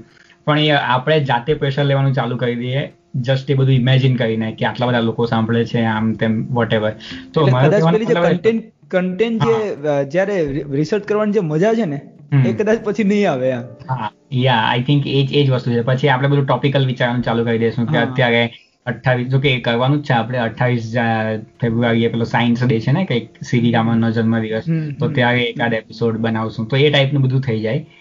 ને અમારો કહેવાનો મતલબ એ હતો કે જ્યારે આપણે ચાલુ કર્યું ને તો ત્યારે થોડા એક બે અઠવાડિયામાં મતલબ થોડી ઘણી એન્ઝાયટી જેવું થઈ ગયું હતું. મતલબ એન્ઝાયટી જેવું એટલે કેવું કે રોજ સવારે ઉઠીને એન્કર ઉપર ચેક કર્યું કેટલા પ્લે થયા. પછી બપોરે ચેક કર્યું પછી સાંજે ચેક કર્યું કે કેટલા પ્લે થયા. પછી ઇન્સ્ટાગ્રામ ઉપર આપણે પેજ બનાવ્યું તો એમાં વારે ઘડીએ ચેક કર્યા કર્યો કોઈ મેસેજ કર્યો કે કોઈ આપણું કોઈ લાઈક કર્યું કે કેટલું આમ તેમ. તો એ બધું ઘણું થયું. પછી એના પછી ઇન્સ્ટાગ્રામ યાદ છે આપણે એક એક થી દોઢ કલાક તો એના માટે કાઢી હતી કે ઇન્સ્ટાગ્રામની અંદર આપણે અઠવાડિયામાં પોસ્ટ કઈ કઈ મૂકશું? હા. જો કે કહ્યું પણ બે અઠવાડિયા પણ પછી એનો કોઈ મતલબ નહીં એના કરતા એટલી મહેનત કરતા કરતા તો બે બીજી સ્ટોરી ઉપર કામ કરી લઈએ ને. તો કંઈક નવું જાણવા મળશે અને નવું કંઈક નવા એપિસોડ રેકોર્ડ થશે એમ. તો એ વસ્તુ એક રિલાઇઝ થઈ કે જેને સાંભળવું છે ત્યાં સુધી પહોંચી જવાશે ને આપણને પ્રોપરલી ટાઈમ જોઈ શકે જેની અંદર આપણે એને પ્રમોટ કરી શકીએ એમ. તો આઈ થિંક આજે જે થર્ડ ટોપિક એના ઉપર જ આવી જાય કે હવે આગળ શું કરવાનું છે. તો અત્યાર સુધીના એક્સપિરિયન્સથી મને એટલું ખબર પડી કે આટલું બધું ઓબ્સેસ થવાની જરૂર નથી. મતલબ જે વસ્તુ ઉપર, જે સ્ટોરી ટેલિંગ ઉપર કામ કરવાનું છે, હવે મને જે પેલું વચ્ચે વચ્ચે જે ફિલર્સ હું બહુ મૂકું છું બેઝિકલી ને એકચ્યુઅલી તો એ બધી વસ્તુ ઉપર કામ કરવાની જરૂર છે કે કેવી રીતે આપણે એક ફ્લોની અંદર બોલી શકીએ અને સડસડાટ એમ એક, શું કે નેચરલ વાતો નીકળે. એસ એના, એટલે એવું નહીં લાગે કે આ કોઈક બિઝનેસ પ્રેઝન્ટેશન આપે છે કે આંકડાઓ બતાવે છે એ ટાઈપનું તો એ બધી વસ્તુ એને આપણે જાતે શીખવાની જરૂર છે એમ. રાઈટ તો એક વસ્તુ મને રિલાઇઝ થઈ. અને બીજું વસ્તુ એ કે સોશિયલ મીડિયા ઉપર પ્રમોશન કરવા માટે તો એક આખી ટીમ જોઈએ. કે લિટરલી કોઈને બેસાડી રાખવું પડે કે ભાઈ તું હેશટેગ સર્ચ કર, આ કર, પેલું કર. ને આપણે માંડ આમાં પેલો પાંચ દસ કલાક સ્પેન્ડ કરીએ છીએ એક અઠવાડિયાની અંદર રાઈટ તો હવે એટલા ટાઈમની અંદર તો જેટલું કરી શકાય ને એ જ છે કે આપણે બેસ્ટ એપિસોડ બનાવીએ અને સારામાં સારી રીતે સ્ટોરીને એક્સપ્લેન કરીએ એઝ કમ્પેર ટુ કે એનું સાયન્સ શું છે ને એ બધી વસ્તુ. તો એ એક આપણી લિમિટેશન જે છે ને તે લિમિટેશનની અંદર આપણે કેટલું બેસ્ટ ક્રિએટ કરી શકીએ ને એના ઉપર આપણે ધ્યાન આપવાની જરૂર છે. યા સોશિયલ મીડિયા એ કોઈ હમણાં ટાર્ગેટ નથી આપણો. અને બીજી વસ્તુ શું છે અત્યારે સ્ટોરી ટેલિંગ અને કન્ટેન્ટ ઉપર મેન આપણો ટાર્ગેટ રહેવાનો. કેમ કે જેમ હવે મારે જે અત્યારે જોવાનું છે તો હું કઈ રીતે જે વસ્તુને એક્સપ્લેન કરવાની છે કોઈ પણ હાર્ડેસ્ટ ટુ હાર્ડેસ્ટ વસ્તુને હું શોર્ટલી કઈ રીતે એક્સપ્લેન કરી શકું? એ છે. ને બીજા બધા ફોર્મેટ બી તો ટ્રાય કરવાના છે ને. આપણે એમ શું કે કહી ગઈ બાર એપિસોડમાં કે પહેલો એપિસોડ એક કેઝ્યુઅલ ચેટ હતી ત્યાર પછી બીજા એપિસોડમાં આપણે બે વાત કરી ત્રીજા એપિસોડમાં પણ આપણે બે વાત કરી પછી ચોથા ચોથાથી આ એપિસોડથી આપણે એવું નક્કી કર્યું કે આપણે એક એક સ્ટોરી લેશું. કે એક સ્ટોરી તું લે એક સ્ટોરી હું લઉં તો તારી સ્ટોરીમાં તું ડોમિનેટ કરશે. તારો મતલબ નાઇન્ટી પર્સન્ટ ઓડિયો તારો હશે અને હું સપોર્ટ ફિલર ટાઈપ હશે. અને એવી રીતે મેં એક એપિસોડ લેવા. પછી આપણે માઉન્ટ એવરેસ્ટ વાળો એપિસોડ મેં સોલો કર્યો કે આખો એપિસોડમાં હું છું. પછી એ રીતે આઠમો એપિસોડ તે સોલો કર્યો કે આખા એપિસોડમાં તું જતો હું ક્યાંય નહીં હતો તો આ રીતે બધા અલગ અલગ ફોર્મેટ કઈ કઈ અને મને લાગ્યું સોલો કયું વધારે ડિફિકલ્ટ છે. કારણ કે એકલા હેબિટ નથી. હેબિટ નથી સામે બેસીને એકલા એકલા પેલો બતાવું સમજાવું અને પાછું દરેક એપિસોડ દરેક લાઈન બોલ્યા પછી મને એવું થાય કે આ આનો મતલબ આવો જ થાય કે આ નહીં બોલવાનું હતું વિકીપીડિયા વાળો એપિસોડ હતો ને અત્યારે જે બાર બારમો એપિસોડ તો એની અંદર મેં પહેલા શરૂઆત એવું કહ્યું કે હા જાન્યુઆરી એકવીસ જાન્યુઆરી પંદર બે હજાર એક મતલબ જેના ફાઉન્ડર છે તેણે વિકીપીડિયાની શું કહ્યું સ્થાપના કરી. તો મને લાગે વેબસાઇટ છે વેબસાઇટની સ્થાપના કોઈ કેવી રીતે કરી શકે તો આવા બધા ફાલતુ વિચાર મગજમાં બહુ આવે કે આ વસ્તુ શું સાચી હતી એમ? સ્થાપના જ કહેવાય એને શું કહેવાય એમ? અને જે રિયલી રિયલી કોઈ વિચારશે નહીં એવું? હા. પણ હવે જ્યારે આપણે વાત કરતા ને અત્યારે સાહેબ કે આ કન્વર્ઝેશન અત્યારે ચાલે છે ત્રીસ મિનિટથી ઉપર. હવે અહીંયા અંદર મેં કેટલી વસ્તુ બોલી દીધી મને નથી ખબર કે મેં કેટલી વસ્તુ બોલી દીધી હશે કે જે એમ ગ્રામેટિકલી રોંગ હશે. યા ને બીજી એક વસ્તુ લર્નિંગ કે આપણને નથી સરખું ગુજરાતી આવડતું નથી સરખું હિન્દી આવડતું કે નથી સરખું ઇંગ્લિશ આવડતું. મતલબ કોઈ લેંગ્વેજ સરખી નથી આવડતી કામ ચાલી જાય છે. મતલબ બોલવામાં લખવામાં વાંચવામાં અને કોઈને એક્સપ્લેન કરવામાં ઇંગ્લિશ પણ મતલબ એના જેવું છે. મતલબ એના જેવું છે. ભલે ગ્રામેટિકલ મિસ્ટેક છે તને સમજાઈ ગયું ને? હા બસ એના જેવું. તો ગુજરાતીમાં બી આપણે એવું એક્સપેક્ટ કરતા હતા ને ગુજરાતીમાં આપણને સારું આવડે છે પણ એ બી નથી આવડતું એ તો જોઈ લીધું. અત્યારે એનોલોજી નું ગુજરાતી શું થાય એ ખબર નહીં પડી. ઘણી વાર આપણે તો એવું થાય છે. જો ને રિલેટિવિટી નું થયું હતું વચ્ચે. હા. પછી સિસ્મોગ્રાફી નું થયું હતું. પણ એક રીતે સારું છે કે આપણે એક્સેપ્ટ કરી લે કે હા નથી આવડતું ઇટ્સ ફાઇન તમને સમજાઈ જાય ત્યાં સુધી સાંભળો કઈ તો બીજું હવે આગળ શું? આગળ મારો પ્લાન એવો છે કે આપણે હવે જેટલા પણ એપિસોડ આવે છે ને તો થોડું એડવાન્સમાં પ્લાન કરીએ કે એટલીસ્ટ આપણી પાસે ત્રણથી ચાર એપિસોડનો એક હોય કમ્પ્લીટ બનેલા અને સ્કેડ્યુલ કરેલા. તો ત્યાર પછી આપણે હવે લોકો સુધી પહોંચીએ કે આપણા જેવા બીજા લોકો હોય જેને કમ્યુનિકેટ કરવામાં મજા આવતું હોય વાત કરવામાં મજા આવતી હોય સાયન્સ વિશે. તો એવા સ્ટુડન્ટ્સને પકડીએ પછી કોઈ પ્રોફેસર જે આ રીતે આગળ જઈને વાત કરતા હોય એમને કોઈને વાત કરીએ બીજા ઘણા નોર્મલ લોકોને પણ જેને ઇન્ટરેસ્ટ હોય એની સાથે વાત કરીએ અને આ રીતે ગેસ્ટ ઇન્વાઇટ ગેસ્ટ વાળા એપિસોડ બનાવીએ. આપણે બે એપિસોડ તો કર્યા છે ગેસ્ટ વાળા. એક નિમેશ સાથે કર્યું છે અને એક નિઝિલભાઈ સાથે કર્યું છે. તો એ બંને સારા રહ્યા છે. બાકી થોડી લિમિટેશન છે યાર કારણ કે શું આજે ઇન્ટરનેટ સારું છે આપણે બંને વીડિયો ચેટ ઉપર વાત કરી શકીએ છીએ. પછી કોઈ દિવસ ઇન્ટરનેટ સારું નહીં હોય તો તે રેકોર્ડિંગ જ નહીં થાય. ને આપણું પાછું રેકોર્ડિંગનું એવું છે કે ટાઈમ ખાલી. કરી આજે આ લાસ્ટ જે આ વિકીપીડિયા વાળો જે એપિસોડ છે એમાં થયેલું જ છે. મેં ચાલુ કર્યું મતલબ ઇન્ટ્રો જેવું જેવું ચાલુ કરું છું એટલે ઇન્ટરનેટ ગયું એકદમ જ. પછી મેં કીધું okay you guys can carry on મારે ઇન્ટરનેટ તૈયાર નહીં આવતું. હા એ અત્યારે એડિટ કરવાનો ને વિકીપીડિયા વાળો એપિસોડ તો એમાં એવું જ થાય છે કે આખા એપિસોડમાં તારો એક પણ વર્ડ નથી ને છેલ્લે આઉટ એમાં તું આવે છે કે ધેટ્સ ઇટ ફોર ટુડે એટલે સાંભળવાને એવું લાગશે કે આ બે જણા વાત કરતા ત્રીજો ક્યાંથી આવી ગયો એમ. तीजो क्या ये ये कौन है जो जिसको मुड़ जिसने मुड़ के हमें नहीं देखा હા કે ભાઈ છેલ્લે આવીને એવું કહેશે કે હા ધેટ્સ ઇટ ફોર ટુડે અમે કોઈ ટિપિકલ કન્ટેન્ટ ક્રિએટર નથી તો આમ કરી લેજો તેમ કરી લેજો ભાઈ તું ક્યાં હતો અત્યાર સુધી એમ નેટવર્ક નતું મારામાં. એટલે એ તો છે. એકચ્યુઅલી એ નેટવર્કનો ઇસ્યુ પણ ક્યાંક ક્યાંક થાય છે પણ હવે એ બધા ઇસ્યુ કેવા છે કે જે ટેમ્પરરી છે? યા આઈ થિંક મતલબ આપણે કરતા રહીએ ને એક કન્વર્ઝેશન ઇન્ટરેસ્ટિંગ હોય ને તો પછી આપણે સાઉન્ડમાં થોડો પ્રોબ્લેમ હોય તો વધારે એ નહીં થાય એમ. પણ આઈ થિંક જો પહેલો જે ઇન્ટ્રો હોય ને એ ઇન્ટ્રોમાં જો સાઉન્ડ જો પહેલા એક મિનિટમાં આપણે બરાબર નહીં હોય ને તો પછી કોઈ નહીં સાંભળે. મેં નથી સાંભળતો ને ઘણા બધા પોડકાસ્ટ જેનું શરૂઆત જ મતલબ સારી નહીં હવે મેં એટલા માટે સાંભળું છું કારણ કે મેં એની ક્વોલિટી જજ કરવા માટે સાંભળું છું કે આખો એપિસોડ એટલા હા ઘણા બધા બકવાસ પોડકાસ્ટ મેં સાંભળું છું. મતલબ એ જ કે ખાલી મેં જોવા માટે કે આ મતલબ આને કેટલી કેટલી રીતે ઇમ્પ્રુવ કરી શક્યા હોત એ લોકો એમ. એ રીતે. તો એ લર્નિંગ માટે જ મેં સાંભળું છું. બાકી મને ખબર જ હોય કે એમાં કંઈ નથી હોતું એમ. એ રીતનું. બાકી હા એ જ કે હવે આપણે લિંકડિન ઉપર નાખવા જવું છે કે નહીં? કોમ્યુનિકેશન બેસ્ટ રહેશે લિંકડિન ઉપરથી. આનો આખો કોઈ લિંકડિન ઉપર મને એવું નહીં લાગતું કે લિંકડિન ઉપર કોઈ લોકો એટલા ફ્રી થઈને લિંકડિન ઉપર માન લે કે આપણો વીસ મિનિટનો એપિસોડ હોય તો કોઈ ત્યાં જવાનું નહીં. તો ત્યાં આપણે કોમ્યુનિકેશન એ છે ને, communication- LinkedIn આખું એક ઇંગ્લિશ મીડિયમ છે. કે હવે એના ઉપર આપણે ગુજરાતી પોડકાસ્ટ નાખશું તો કેટલા લોકોને? હવે મારા નેટવર્કમાં તો મોટે ભાગના મતલબ નાઇન્ટી પર્સન્ટ લોકોને ગુજરાતી નહીં આવડતું હોય. લિંકડિન ઉપર. મારા નેટવર્કમાં હશે પણ હું લિંકડિન ઉપર એટલો એક્ટિવ નથી. કેમ કે અહીંયા અહીંયાનું જે પબ્લિક છે ને લિંકડિન ઉપર એક્ટિવ નથી. પણ અત્યારે લિંકડિન ઉપર જેટલું વધારે પબ્લિક કનેક્ટ થાય છે ને એટલું કોઈ જગ્યાએ નહીં થતું. કારણ કે જેટલી બેરોજગારી વધશે દેશમાં એટલા વધારે લિંકડિન ના ફોલોઅર્સ વધશે.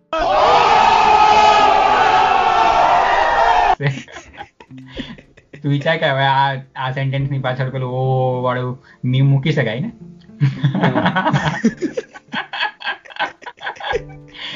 આ નેચરલ જોક છે કે જેટલા દેશમાં બેરોજગારી વધશે એટલા LinkedIn ના મતલબ યુઝર્સ વધશે. લખેલું નહીં હતો પણ આવી ગયું. આવા ઘણા બધા જોક આવે યાર મગજમાં કે આ ટોપિક ને કરતા કરતા મતલબ આ વસ્તુ મૂકી શકે. પછી સેલ્ફ સેન્સર કરવું પડે કે આમાં આ પોલિટિકલી કંઈક દેખાય છે? આમાં કંઈ રિલીજન એડ થાય છે? તો હવે નહીં આ જોક નહીં કરવા. જો કે એમાં ઇન્ટેન્શનલ ખાલી એટલું જ હોય કે આ ફની લાગે છે બરાબર. એમાં કોઈ એવો મતલબ નહીં હોય કે આને કોઈ પોલિટિકલી એંગલ નાખો છે. પણ એ ઓટોમેટિકલી કેવું કે પેલું એંગલ કોઈ જોઈ લે એમ. એવું લાગે. એટલે આપણે જ સેલ્ફ સેન્ટર કરી નાખીએ કે આ કોઈને દેખાશે આની અંદર એવું કેમ કે આમાં એવું છે જો લોકો ફ્રી ટાઈમમાં સાંભળે છે તો ફ્રી ટાઈમમાં કોણ ભાઈ? ન્યૂટનની વાત કોણ કરવાનું ફ્રી ટાઈમમાં ત્યાં પણ ન્યૂટન ન્યૂટનની વાત કરતા કરતા મેં મોદીજીની વાત અંદર થોડી નાખી દીધી. તો પછી તો ઇન્ટરેસ્ટિંગ તો થઈ ગયું. પણ કોઈ એમ કે ભાઈ શા માટે મતલબ બોલે છે એમ? એવું એમ? એવું છે એમ? શ્રી રાહુલ ગાંધી ઉપર બોલે તો કોઈ ઓફેન્સ નહીં લે એ બી છે. પણ આ પછી કે રાહુલ ગાંધી ઉપર તો બધા જ બોલે છે એમાં શું બોલવાનું એમ? એનીવે પણ આપણે તો કે પહેલાથી ડિસાઈડ કરેલો હતો ને કે આપણે આપણા ગટ્સ નહીં બતાવવા. રિલિજન પોલિટિક્સ ઉપર વાત નહીં કરવાની. કઈ દી ને બીજી વસ્તુ સિમ્પલ આન્સર છે ભાઈ આઈ ડોન્ટ નો મને નથી ખબર એટલે નથી વાત કરતા. ઇટ્સ ફાઇન ઓકે આપણે કઈ એક્સપર્ટ નથી. દરેક પોલિટિકલ એનાલિટિસ કે પછી શું કહેવાય એમ કઈ રિલિજનના પણ કોઈ એક્સપર્ટ નથી કે આપણે કોઈ કોમેન્ટ્રી કરીએ તો નથી કરવી એમ. ફાઇન રિલિજિયસ મને એમાં આપણને એટલી ખબર જ નથી. કેમ કે મને હજી ખ્યાલ છે હું લાસ્ટ ટાઈમ એક એક ફેમિલીને ત્યાં ઘરે જમવા ગયો ને તો દરેકનું જમવાની પ્રોસિજર અલગ અલગ હોય જે આપણને નથી ખબર. તો એમાં પણ પ્રોબ્લેમ થાય ક્યારેક. તો આ બધી વસ્તુ આપણે મતલબ એનાથી અવેર નથી. સો આપણે એનાથી થોડા સેપરેટેડ છીએ. તો મે બી ઇટ્સ ઓકે બી બીજી વસ્તુ એ છે ને કે હવે સપોઝ સમજ કે તારી સાથે અત્યારે કોઈ આર્ગ્યુમેન્ટ કરશે. તને નથી ખબર કે એ શું વાંચીને આવ્યો છે. રાઈટ બધાના સોર્સિસ અલગ અલગ છે. મલ્ટિપલ સોર્સિસ છે. તો તને એવું લાગશે કે હું રિસ્પોન્સિબલ ડિબેટર છું. અને હું રિસ્પોન્સિબલ સિટીઝન છું. તો હું મતલબ દરેક શાસ્ત્ર, કુરાન આ તે મતલબ બાઇબલ બધું વાંચીને તું જશે ત્યાં વાત કરવા માટે. સામેવાળો વ્યક્તિ ફેસબુક પોસ્ટ જોઈને આવ્યો છે કે યુટ્યુબ પર દસ મિનિટનો વીડિયો જોઈને આવ્યો છે. તો હવે તારી તારા આટલા મતલબ એફર્ટનું શું થશે? છેલ્લે કચરો જ થશે ને? પેલો કહે છે કે ના ભાઈ, આવું છે જ નહીં એમ. તું એને કહે છે ભાઈ, મેં સોર્સ વાંચીને આવ્યો છું. મેં વેદ ઉપનિષદ વાંચ્યા છે. પણ ના, આવું છે જ નહીં એમ. દસ મિનિટ નો હા એ પેલા જેવું. દસ વીડિયો જોઈને એને એને ખબર પડી એ બધું કે શું છે. ને તારું મતલબ આ વસ્તુ કોઈ મેચ જ નહીં થાય એમ. દસ મિનિટનો ફેસબુકનો વીડિયો જોઈને લોકો પીએચડી વાળા સાથે એના ટોપિક પર ડિબેટ કરે છે. હા એટલે આઈ થિંક એમાં આમાં ભૂલ પેલા દસ મિનિટના વિડીયોની કે પેલા જે ડિબેટ કરે છે એની નથી પણ આઈ થિંક પીએચડી વાળાની છે કે એને નહીં કરવું જોઈએ. આ બધી વસ્તુમાં પડવું જ નહીં જોઈએ. એટલે એ જ છે કે આઈ થિંક ડિબેટ એની સાથે જ કરવી છે. આપણા કરતા થોડા વધારે નોલેજેબલ છે. કારણ કે એનાથી શું થશે? નોલેજ આમ નીચે ફ્લો થશે ઉપર નથી ફ્લો થવાનું કે આપણે એને કઈ નથી શીખવાડવાના પણ એની પાસેથી આપણે ડિબેટ કરતા કરતા કઈ શીખી લેશું. યા અને થર્ડ પોઈન્ટ જો અત્યારે મને યાદ આવે છે આપણે ત્રીજો જે પોઈન્ટ મને જે આના ઉપરથી શીખવા મળ્યો ને એ છે. હવે જ્યારે પણ આપણે વાત કરીએ ને પેલા કેવું હતું ખબર? વાત પણ કરતા ને કાંઈ પણ. તો સાચું છે કે ખોટું? વાત કરવી એટલે કરી જ દેવી છે. જે પણ છે. ચા પીતા પીતા વાત કરવી એટલે કરી જ દેવી છે. હવે નહીં થાય. એ છે. મતલબ આઈ થિંક હેબિટ ડેવલપ થાય છે. હવે આપણે બધું પબ્લિકલી આ મૂકવાનું ચાલુ કર્યું છે ને તો એમાં આપણે પર્સનલ લાઈફમાં બી કઈ વાત કરતા હોય ને તો થોડું સેન્સરશિપ ત્યાં આવી જાય. કે મને મારી પાસે ખરેખર સોર્સ છે કે હું એમ જ વાત કરું છું યા. એટલે જ્યારે પણ વાત કરતા હોય ને આ વસ્તુ અને લિટરલી એનાથી કોન્ફિડન્સ એક એક અલગ જ કોન્ફિડન્સ ક્રિએટ થાય. યા. I think I don't know એવું બોલવું ને એ પણ એક કોન્ફિડન્સ છે. એ જ કોન્ફિડન્સ કારણ કે એ સાચું બોલીએ છે ને બહુ કોન્ફિડન્ટલી બોલીએ છે કે હા મને નથી ખબર એમ. તો ઇટ્સ ફાઇન હું હું- હું ટીચર સાથે જોડાયેલો છું. મને ખબર છે કઈ રીતે ટીચર ફેરવે છે ને? મતલબ માઇન્ડ બ્લોઈંગ યા પણ પં- ચૌદ પંદર વર્ષના છોકરાઓ આવતા હોય. વધારે વધારે સોળ સત્તર વર્ષના છોકરાઓ. હવે એને તમે એના ઓપિનિયન ફોર્મ કરવા એ કઈ ડિફિકલ્ટ વસ્તુ નથી એમ.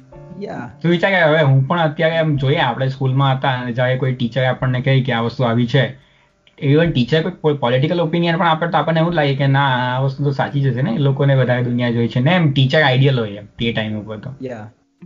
હવે અત્યારે આપણે એ જ એજમાં આવી લાગે કે ઓકે આપણી ટાઈમ આપણી એજ ઉપર એ લોકો ટીચર હતા. તો એનો મતલબ એ કે અત્યારે જેટલું આ વસ્તુ આપણને નથી ખબર એ મીન્સ એ લોકોને પણ નહીં ખબર હતી ત્યારે.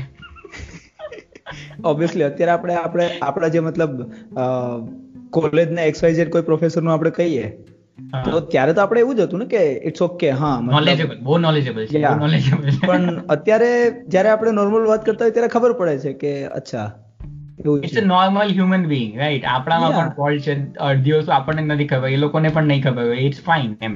ને તમે આપણને કઈ અલગ ખબર છે એને કઈ અલગ ખબર છે. ચાલ લાઈફ ના ચાલીસ વર્ષ તમે કોઈ આપણા બેની જ વાત કર. આપણા આપણા બધાય બેની જ વાત કર. Standard standard one two twelve સુધી. હમ, તને તારું જે લાઈફ હતી અલગ હતી. એ લાઈફની તને અલગ ખબર છે. તું મેગેઝિનની દુનિયામાં અને બુકની દુનિયામાં હતો. બરોબર? અને મને મારી લાઈફ છે. મતલબ જે જે મેઇન મેઇન જે કહું છું એ કેમ કે અને મારી જે લાઈફ છે as a part time study as a part time student એમ કહી શકાય. તો એ લાઈફ અલગ છે. તો મે બી મારા એક્સપિરિયન્સ અલગ છે તારા એક્સપિરિયન્સ અલગ છે. અમે પાર્ટ ટાઈમ સ્ટુડન્ટ જ હતા એ વખતે. કે અમે કામ કરતા ને એટલે એવું લાગતું. અમારે જ્યારે મતલબ ખેતરમાં કામ હોય ને તો અમારે લિટરલી રજા મૂકી દેવાની. અને બીજે દિવસે ત્યાં શિક્ષકને કંઈ પણ દેવાનું. મતલબ ટીચરને કહી દેવાનું કે, સર એ તો આ ખેતરે કામ હતું એટલે ના આવી શકાય. અને માની પણ જતા. કેમ કે એન્વાયરમેન્ટ જ એવું છે ને. અમે પાર્ટ ટાઈમ સ્ટુડન્ટ હતા. આપણે એટોમિક હેબિટની વાત કરતા હતા ને, એમાં એ બહુ ઇમ્પોર્ટન્ટ છે કે, જે આઈડેન્ટિટી આપણે પોતાને કહીએ ને, એ આઈડેન્ટિટી આપણને શેપ કરતી જાય ધીરે ધીરે. કે એટલે આઈ આઈ થિંક આ બધી આ બધું સારું છે કે મેં જ્યારે પેલું બાયોમાં લખી દીધું ને એમ મારું બાયો એમ પણ કોઈ જોયું નહીં હશે. ઇન્સ્ટાગ્રામમાં ચાર પોસ્ટ છે. ફેસબુકમાં છેલ્લા બે વર્ષથી લગભગ મેં ફોટો ચેન્જ નથી કર્યો. એટલે એમ પણ કોઈ કેર નથી કરતું કે શું છે. પણ મેં એવું લખી દીધું કે part time podcaster and full storyteller science storyteller એમ તો આઈ થિંક એ જ વસ્તુ છે કે આપણે પોતાને એવું કહેવાનું ચાલુ કરીને કે I am a full time curious person તો દેટ્સ મતલબ એ બહુ ઘણી ઇમ્પેક્ટ કરે હે. અત્યારે ખબર આપણે વચ્ચે કંઈક મેકઅપની વાત કરતા હતા. તો બધું વિચાર કે મેકઅપ સાથે આપણું કોઈ લેવા દેવા નથી. મેં તો કોઈ દિવસ લગાવ્યું પણ નથી કંઈ એવું. તો પણ મતલબ મને એવું અચાનક જ ઇન્ટરેસ્ટ આવી ગયો કે આ બધી વસ્તુ શરૂઆત ક્યાંથી થઈ હશે? કોઈએ તો વિચાર્યું હશે ને કે આપણે તમારી મતલબ સ્કિનને એન્હાન્સ કરી શકીએ કે આમ કરી શકીએ જે પણ ટર્મ યુઝ થતા હોય મેકઅપમાં એ પણ નથી ખબર. પણ આ મને એમાં ફેસિનેટ આવી ગયું કે આ વસ્તુ ક્યાંથી ચાલુ થઈ છે ને એ જાણવામાં મને અત્યારે ઇન્ટરેસ્ટ આવી ગયો That's I why think કે that if મતલબ you આપણને full time curiosity છે curious- દરેક yeah, વસ્તુ curiosity. જાણવામાં. Yeah. ને આઈ થિંક હવે જે એજ ઉપર અત્યારે છે આપણે ચોવીસ પચીસ ઉપર તો હવે જો ક્યુરિયોસિટી આપણી જતી કરશે ને તો આપણે અંકલ ટાઈપ જ બની જવાના છે એટલે આઈ થિંક જ્યાં સુધી આપણે ક્યુરિયસ છે ત્યાં જોન સુધી ઇલિયા આપણે સાહેબ યંગ जोन હા जोन इलिया सा- जोन इलिया साहब का एक शेर हो जाए कि बेदिली कुछ यूं ही दिन गुजर जाएंगे कि सिर्फ जिंदा रहे हम तो मर जाएंगे खाना पसो वाह वाह बोलो जो शू कर मुझे। खबर नहीं। समझ समझ लो समझ लो। नहीं जोक तो जो जोक नहीं हुई है। ये बात सही है। जोक नहीं मज़ा है। यहाँ पहला जो उच्च है कि अच्छा सुनिए क्या करते हो आप? तो मैंने बोला कवि हूँ मैं और आप? जी बहरा हूँ मैं।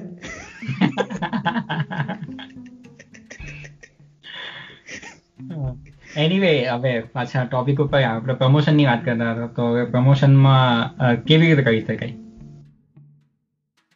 પ્રમોશનમાં જો મારું પર્સનલી એવું માનવું છે કે પ્રમોશનમાં છે ને વધારે ધ્યાન મારું અત્યારે મેઇન કન્ટેન્ટ ઉપર ફોકસ છે. કેમ કે ઘણી બધી એવી વસ્તુ આ બાર એપિસોડની અંદર મેં જોઈ છે જે મારી અંદર પર્સનલી જે ઇમ્પ્રૂવ કરવાની છે. અને સેકન્ડ થિંગ કે અત્યારે આપણે આને એપિસોડ મૂકીએ છીએ. બરોબર? હવે એકવાર એપિસોડ મુકાઈ ગયા પછી આજે આપણે પ્રમોશન કરીએ કે એક મહિના પછી? કે એક વર્ષ પછી પ્રમોશન કરીએ? એનો કોઈ શું કહેવાય? એવું કંઈ નથી કે અત્યારે ત્યારે આપણે પ્રમોશન નહીં કરી શકીએ. પણ એકવાર જ્યારે આપણે ત્યારે આપણું કન્ટેન્ટ સ્ટ્રોંગ હશે, પછી આપણે પ્રમોશન કરીએ, તો મે બી આપણું કમ્યુનિકેશન પણ સ્ટ્રોંગ થશે, તો લોકો સાથે કનેક્ટ પણ ઇઝીલી થઈ શકશે એમ. પણ બીજું જો પ્રમોશન કરવાના ખાલી છે ને, મારા મગજમાં અત્યારે બે ત્રણ વસ્તુ ચાલે છે. એક તો એ કે આપણે આને કમર્શિયલાઇઝ કરી શકીએ કે નહીં, બરાબર? તો અત્યારે એ ક્વેશ્ચન પર વિચારવાની જરૂર નથી, કારણ કે અત્યારે એક વર્ષ માટે તો આપણે નથી વિચારતા કે આપણે કયું છે રાઈટ એટલે એ પતી ગયું. બીજી વસ્તુ એ કે આની અંદર આપણે સાયન્સ સ્ટોરી ટેલિંગની વાત કરીએ છીએ આપણ આપણે કોઈ વસ્તુ પબ્લિકલી મૂકીએ છીએ. એનો મતલબ એ કે ઇન્ટેન્શન આપણે એવું છે કે કોઈ વસ્તુ આ સાંભળે અને જે મજા આપણને આવે છે આ વસ્તુ કરવામાં અને તો એ લોકોને કદાચ મજા આવશે સાંભળીને. બરાબર? તો હવે મને એવું લાગે કદાચ જો આપણે પ્રમોશન બિલકુલ જ નહીં કરીએ અને મતલબ એમ શું કહેવાય કે જેને સાંભળ્યું તેને સાંભળી લેશે એ રીતનું આપણે વિચારીએ. તો એનો મતલબ એ થયો કે આપણે આપણા કામની એટલી વેલ્યુ નથી કરતા. એટલે મતલબ મારો કહેવાનો મતલબ એ જ છે કે જ્યારે આ વસ્તુ કોઈ એના માટે બનાવીએ છીએ તો એના સુધી પહોંચવી જોઈએ એમ. બધા નથી સાંભળવાના બરાબર? જેને મેકઅપમાં ઇન્ટરેસ્ટ છે એ લોકો નથી સાંભળવાના ને એવા કંઈ ખોટું પણ નથી. બધાનું અલગ અલગ ઇન્ટરેસ્ટ હોય બરાબર? પણ જેને સાયન્સમાં ઇન્ટરેસ્ટ છે ને એવા છોકરાઓ કે એવી છોકરીઓ કે જે પણ હોય તો એ અત્યારે કોઈ જગ્યાએ હશે દુનિયાના કોઈ પણ ખૂણામાં ને એ લોકોને ગુજરાતી આવડતું હોય તો આઈ થિંક એ લોકોને ઇન્ટરેસ્ટ હોય તો એ લોકોને સુધી પહોંચવું જોઈએ. That is the only intention of promotion બરાબર. હવે તું વિચાર કે અત્યારે ગુજરાતીમાં કોઈ સાયન્સ પોડકાસ્ટ ચાલુ કર્યો હતો આના પહેલા, આપણને ખબર પણ નથી કે આપણે પહેલું કર્યું છે કે કોઈ બીજાએ કરી દીધું છે. પણ ખાલી વાત એટલી જ છે કે જો કોઈ કહ્યું હશે ને, તો મને બહુ મજા આવતી એમ. ખાલી જાણીને કે કોઈ કહ્યું છે એમ. ને મેં બધું સર્ચ કરી લીધું હશે, જો મને ખબર પડતી ને કોઈ કહ્યું છે આવું એમ. કે મેં વ્યક્તિને ડેફિનેટલી મેસેજ કર્યો હશે, કદાચ એની સાથે કોન્ટેક્ટ કરવાનો ટ્રાય કર્યો છે એમ. એટલે મતલબ મને એવું લાગે મારા જેવા જો બીજા કોઈ લોકો હોય આ ટાઈપના તો એ લોકો સુધી આ વસ્તુ પહોંચવી જોઈએ એમ. અને જો આપણે આ બધી વસ્તુ ખાલી એમ પેલું કેરલેસલી લેશું ને કે કે જેનું જે કરી લેશે એમ એ ટાઈપનું કે જેને જ્યારે શોધવું હોય શોધી લેશે તો એ ટાઈમમાં કદાચ આપણને એવું લાગે આપણે થોડું ઇરિસ્પોન્સિબલ છે કે આપણે એ આપણા કોન્ટેન્ટની વેલ્યુ નથી કરતા ક્યાં તો પછી આપણે એ પેલી જે ઇન્ટેન્શન હતો ને બીજા સુધી પહોંચાડવાનો. એમાં કંઈક પ્રોબ્લેમ થાય છે. એટલે આ બધી બહુ ફિલોસોફિકલ વાત છે. મગજમાં બધા કન્ફ્યુઝન આ રીતના ચાલ્યા કે ઓવર થિંકિંગ ટાઈપ પણ આઈ થિંક આપણે થોડું ઘણું ચાલુ કરી શકીએ કે જેટલું છે ને ઇન્સ્ટાગ્રામ ઉપર એક પોસ્ટ આવે છે, એ એ કહીએ છીએ પ્રમોશન માટે. સ્ટોરી સ્ટોરીને એવું તેવું શેર કરીએ છીએ. તો એ થોડું એક છે. તો હવે બસ આપણે એ જ વસ્તુ ચાલુ કરીએ કે જે વસ્તુ કરીએ છીએ ને, તેમાં ખાલી વન પર્સન્ટ કેવી રીતે ઇમ્પ્રૂવ કરી શકીએ એમ. દરેક એપિસોડની અંદર કે હવે આ એપિસોડની અંદર એક વસ્તુ એવી કહીએ એક નાની વસ્તુ કે જે આપણે ઓલરેડી કરતા હતા, તેના કરતાં એક સ્ટેપ વધારે છે. મે બી છે ને દરેક એપિસોડમાં આપણે માની લે કે જે પર્સનલ આપણે પહેલા સ્ટાર્ટ કરી શકીએ પર્સનલ કોન્ટેક્ટમાં તને જેટલું જેને જેટલા લોકો એવું લાગતું હોય કે આ લોકોને ઇન્ટરેસ્ટ હશે તને જે એવું લાગે પેલા આપણી નજીકના એવા. તો એવા એક સાથે નહીં પકડવાના એ લોકોને. યા પણ એમ પણ મને એવું લાગે મારું સાયકલ બહુ નાનું છે. જેટલા લોકોને મેં કહેવાનું હતું એ બધાને તમે કહી દીધું છે. ને સર્કલ તો સર્કલ તો ઇવન સર્કલ તો મારું પણ નાનું પણ એટલો નહીં સર ફેસબુક ઉપરથી પણ હું એટલો બધો ગાયબ રહ્યો છું ને. કે જનરલી મેં ફોનમાં તો રાખતો જ નથી રાઈટ તો હવે જ્યારે મેં ફેસબુક ઉપર મૂક્યું ને ઇન્ટો તો લિટરલી ઝીરો રિસ્પોન્સ મતલબ થોડા ઘણા એવા લાઇક વાઇક કરીને છોડી દીધું. પણ કોઈએ એકચ્યુઅલી મને ક્વેશ્ચન નથી પૂછ્યો કે આ શું છે કોઈ નથી સમજાયું કે આમ તેમ. રાઈટ એટલે એનો મતલબ એ કે લિટરલી કોઈને ઇન્ટરેસ્ટ નથી મતલબ મારા ગ્રુપમાં કારણ કે જો મેં મારી ફીડમાં મૂક્યું એનો મતલબ એવું કે જો એક હજાર લોકો મારી સાથે કનેક્ટેડ છે તો એ લોકો સુધી પહોંચ્યું તો હશે જ. એની અંદર મારો વોઇસ છે એની અંદર મેં ઇમેજ પણ મૂકી છે મતલબ આપણી તો હવે એટલે એ લોકોને જો ઇન્ટરેસ્ટ હશે કે આમાં કંઈક છે તો આવી જશે. હવે એવું નથી કે કંઈક સારું છે કે ખરાબ છે પણ પબ્લિકને ઇન્ટરેસ્ટ નથી કદાચ જેટલા લોકો મારા ગ્રુપમાં કે મારા સર્કલમાં છે ને. અથવા તો એ લોકોને ગુજરાતી નથી આવડતું. રાઈટ એટલે એ વસ્તુ મેં કરીને જોઈ લીધી. હવે કદાચ એ તું કરશે તો તને પણ એ વસ્તુ ખબર પડશે. તો હવે આપણે એ જ કરી શકીએ કે અત્યારે થોડું મતલબ પહેલું પ્લાન તો એ જ છે. કે ચાર પાંચ એપિસોડ એવા બિલ્ડ કરીએ કે જેનાથી આપણા બે ત્રણ મહિનાનો આપણને એક બે મહિનાનો એટલીસ્ટ ગેપ મળી જાય ને કે જેમાં આપણે કંઈક વિચારી શકીએ તો પછી નવી નવી વસ્તુ ટ્રાય કરી શકીએ એમ. એક સિસ્ટમ બનાવી શકીએ અને મારો મારો વિચાર એવો છે કે મે બી જો આની અંદર છે ને એક માઇલસ્ટોન કહી શકાય અથવા તો એક શું કહેવાય છે પહેલેથી મારું જે વિચારો હતો કે એક એવો માસ્ટર એપિસોડ જે આપણે હોય કે એ માસ્ટર એપિસોડથી પહેલાં એકવાર આપણે આપણી પાસે કન્ટેન્ટ છે અને એ એક માસ્ટર એપિસોડ જે આપણો બને ને એ એક માસ્ટર એપિસોડને પહેલા આપણે પ્રમોટ કરીએ અને એનાથી એવા લોકો સાથે પહોંચીએ. આપણે તો એ વસ્તુને જજ આપણે એ વસ્તુને જજ નહીં કરી શકીએ પણ મે બી મતલબ આપણું જે આખું છે એની અંદર કોઈ એક એવો એપિસોડ કે જેમાં આપણને એવું લાગતું હોય કે બધી વસ્તુને સમઅપ કરીને એક માસ્ટર એપિસોડ બને કોઈક એવી વસ્તુ. જેમ કે હવે એવો ટોપિક જેમાં આપણને એવું લાગતું હોય આખો બની ગયા પછી કે આ તો બહુ મસ્ત છે. આપણને જેમાં લાગતું હોય પછી જે હોય એને આપણે બુસ્ટ કરીને પ્રમોટ કરીએ એમ. મને એકચ્યુઅલી એ જ તો નથી લાગતું ને. અત્યારે બાર એપિસોડમાં મને એક પણ એપિસોડ એવો નથી દેખાતો. જો મને એવું લાગતું કે ના આ વસ્તુ બહુ સારી છે કોઈને બતાવો મને એવું થોડું પેલું એમ કેવું કે સેલ્ફ કોન્ફિડન્સ છે સેલ્ફ કોન્ફિડન્સની સાથે આમાં કેવું છે ખબર? દરેક એપિસોડમાં કંઈક કંઈક નવું નવું આવે છે અને દરેક એપિસોડમાં નવું નવું શીખીએ છીએ. એટલે આપણને એવું લાગે છે ના નેક્સ્ટ ટાઈમ આ ઇમ્પ્રુવ કરીને આપણે આ વસ્તુ કરશું. એ પણ છે. એટલે જો પેલું એક ક્રિએટિવ સેટિસ્ફેક્શન એટલું બધું નથી કે આ વસ્તુ મેં બહુ એટલે આપણે પેલું કેવું સેલ્ફ સેલ્ફ ક્રિટિકલ એટલા બધા છે ને કે આપણે પોતાના કામને પેલું એકદમ પેલું હંડ્રેડ પર્સન્ટ આપી નથી શકતા. કે નહીં આ તો થોડું વધારે સારું હતું તો કોઈની સાથે શેર કરવા મજા આવતે પણ આમાં આ ભૂલ છે એટલે નહીં કરીએ એમ. પણ હું હું શું કરું છું એને જસ્ટ થોડી રાહ જોઉં છું બસ. મને એવું લાગે છે એક તો એવું આવશે જેનાથી મને એમ એમ થશે કે ચાલ આને શેર કરીએ એ પણ બાર એપિસોડ તો થઈ ગયા. ને આ એપિસોડ અત્યારે આપણે રેકોર્ડ કરીએ છીએ ને કે જેમાં આપણે બસ વાતો કહીએ છીએ કે આપણે શું કર્યું છે અત્યાર સુધી. તો આ જ માઇલસ્ટોન છે ને કારણ કે આપણે આને તો નક્કી કરેલું હતું ને કે એક વખત ત્રણ મહિના સુધી આપણે કહીએ ને એમાં બીજી બધી વસ્તુ નથી વિચારવાની. તો આપણે એ આપણે એ પણ નક્કી કરેલું હતું. એક એ પણ નક્કી કરેલું ચાલ આને આપણે એપિસોડ અત્યારે મૂકી દઈએ પેલો એપિસોડ અને આને આપણે કમ્પેર કરશું બારમા એપિસોડ સાથે. હા તો એટલે જો કે પ્રોગ્રેસ તો છે. એમાં તો છે ને ઘણી બધું શીખી પણ છે. હજુ તો ઘણા બધા ટૂલ્સ ને જે યુઝ કરીએ છે ને હવે અત્યારે અહીંયા જે રીતે આપણે મારું પીસી સામે પડેલું છે તો એમાંથી કોઈ કોઈ વખત પેલો ફેનનો અવાજ આવી જાય. પછી બાર બારીમાંથી કોઈક જતું હોય તો એનો અવાજ આવી જાય. તો આ બધી વસ્તુ તો કાઉન્ટલેસ વસ્તુ છે કે જેને આપણે ઇમ્પ્રુવ કરી શકીએ એમ થોડું થોડું ક્લિક કરીને એમ. એટલે એ છે.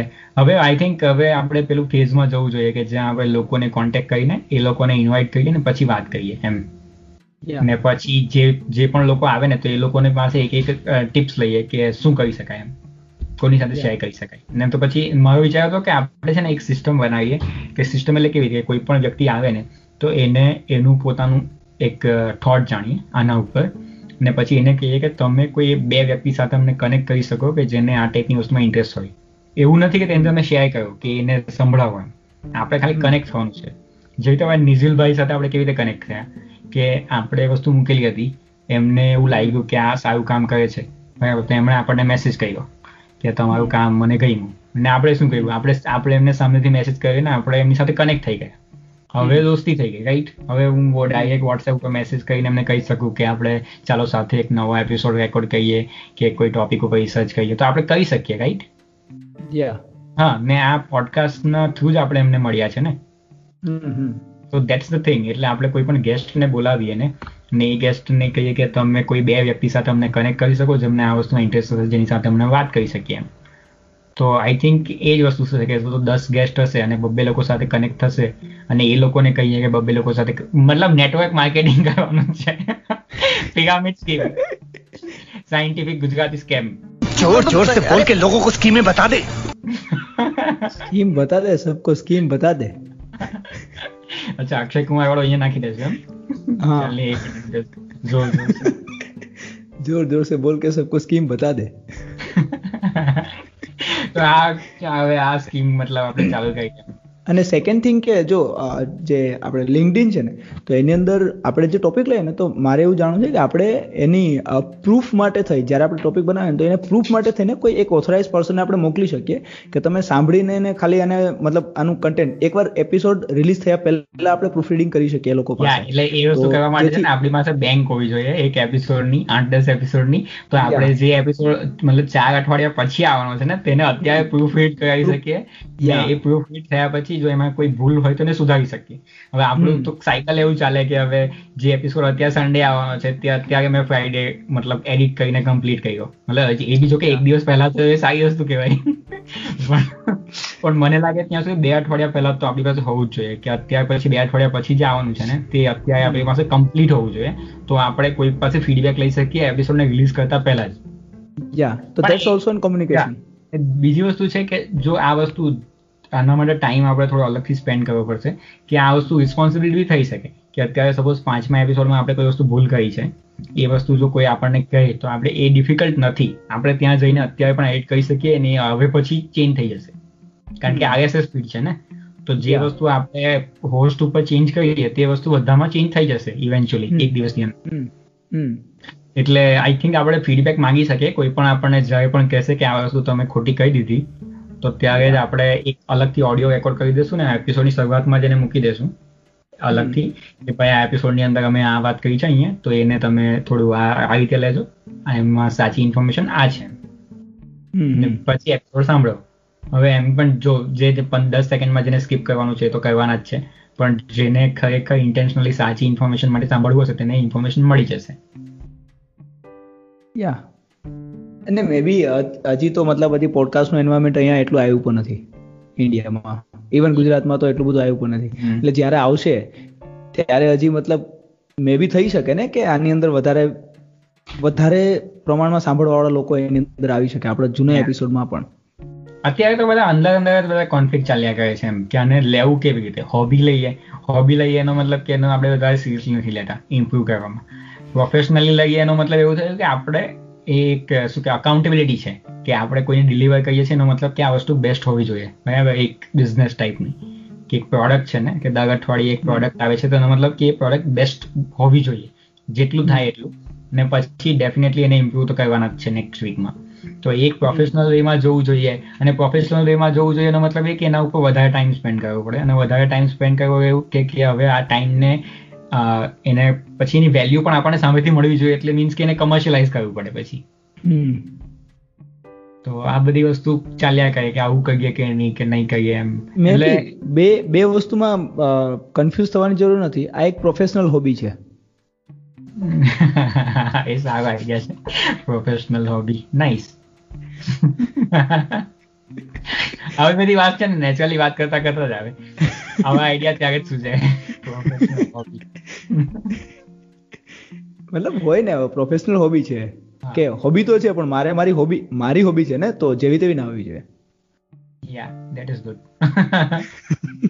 નહીં પણ આની અંદરથી મને ઘણી ઓપોર્ચ્યુનિટી દેખાય મતલબ મેં કહ્યું છે લિટરલી મને વર્ષમાં એક વર્ષનો ટાઈમ મળે ટીમ મળે ને કોઈ પ્રોડ્યુસર મળે તો લિટરલી આપણે ઈસરોમાં જઈને ઇન્ડિયાનું જે જેટલું સાયન્ટિફિક ડેવલપમેન્ટ છે એની ડોક્યુમેન્ટરી બનાવી તો બને બનાવી શકાય. લિટરલી મેં મેં આજે જ્યારે પેલો વિરાટિઝમ વાળો વીડિયો જોયો ને પેલું ઝીરો ગ્રેવિટી વાળો તો મને એવું થયું કે મતલબ આ વીડિયો ઉતારતા ઉતારતા ત્યાં સુધી પહોંચી ગયો કે આટલા મોટા જે એક્સપેરિમેન્ટ થાય છે ને એની અંદર લોકો એને ઇન્વાઇટ કરે છે. અરે કેલટેકમાં જઈને બનાવે છે ભાઈ કે એને જે મતલબ એને ખાલી સર્ચ કર્યું છે ને કે ભાઈ આ શું કહેવાય કે આ ટોપિક પર મારે રિસર્ચ કર્યું છે તો લિટરલી વર્લ્ડના જે બેસ્ટ એક્સપર્ટ હતા ને તેને કોન્ટેક્ટ કરશે ડાયરેક્ટ એની યુનિવર્સિટીમાં જશે એની લેબની અંદર રેકોર્ડ કરશે વીડિયો તો દેટ્સ લેવલ ઓફ મતલબ એનું અલગ જ છે મજા આવે. વિચારીને એવું થાય કે મતલબ એનો દરેક એપિસોડ એક ડોક્યુમેન્ટરી જેવો છે.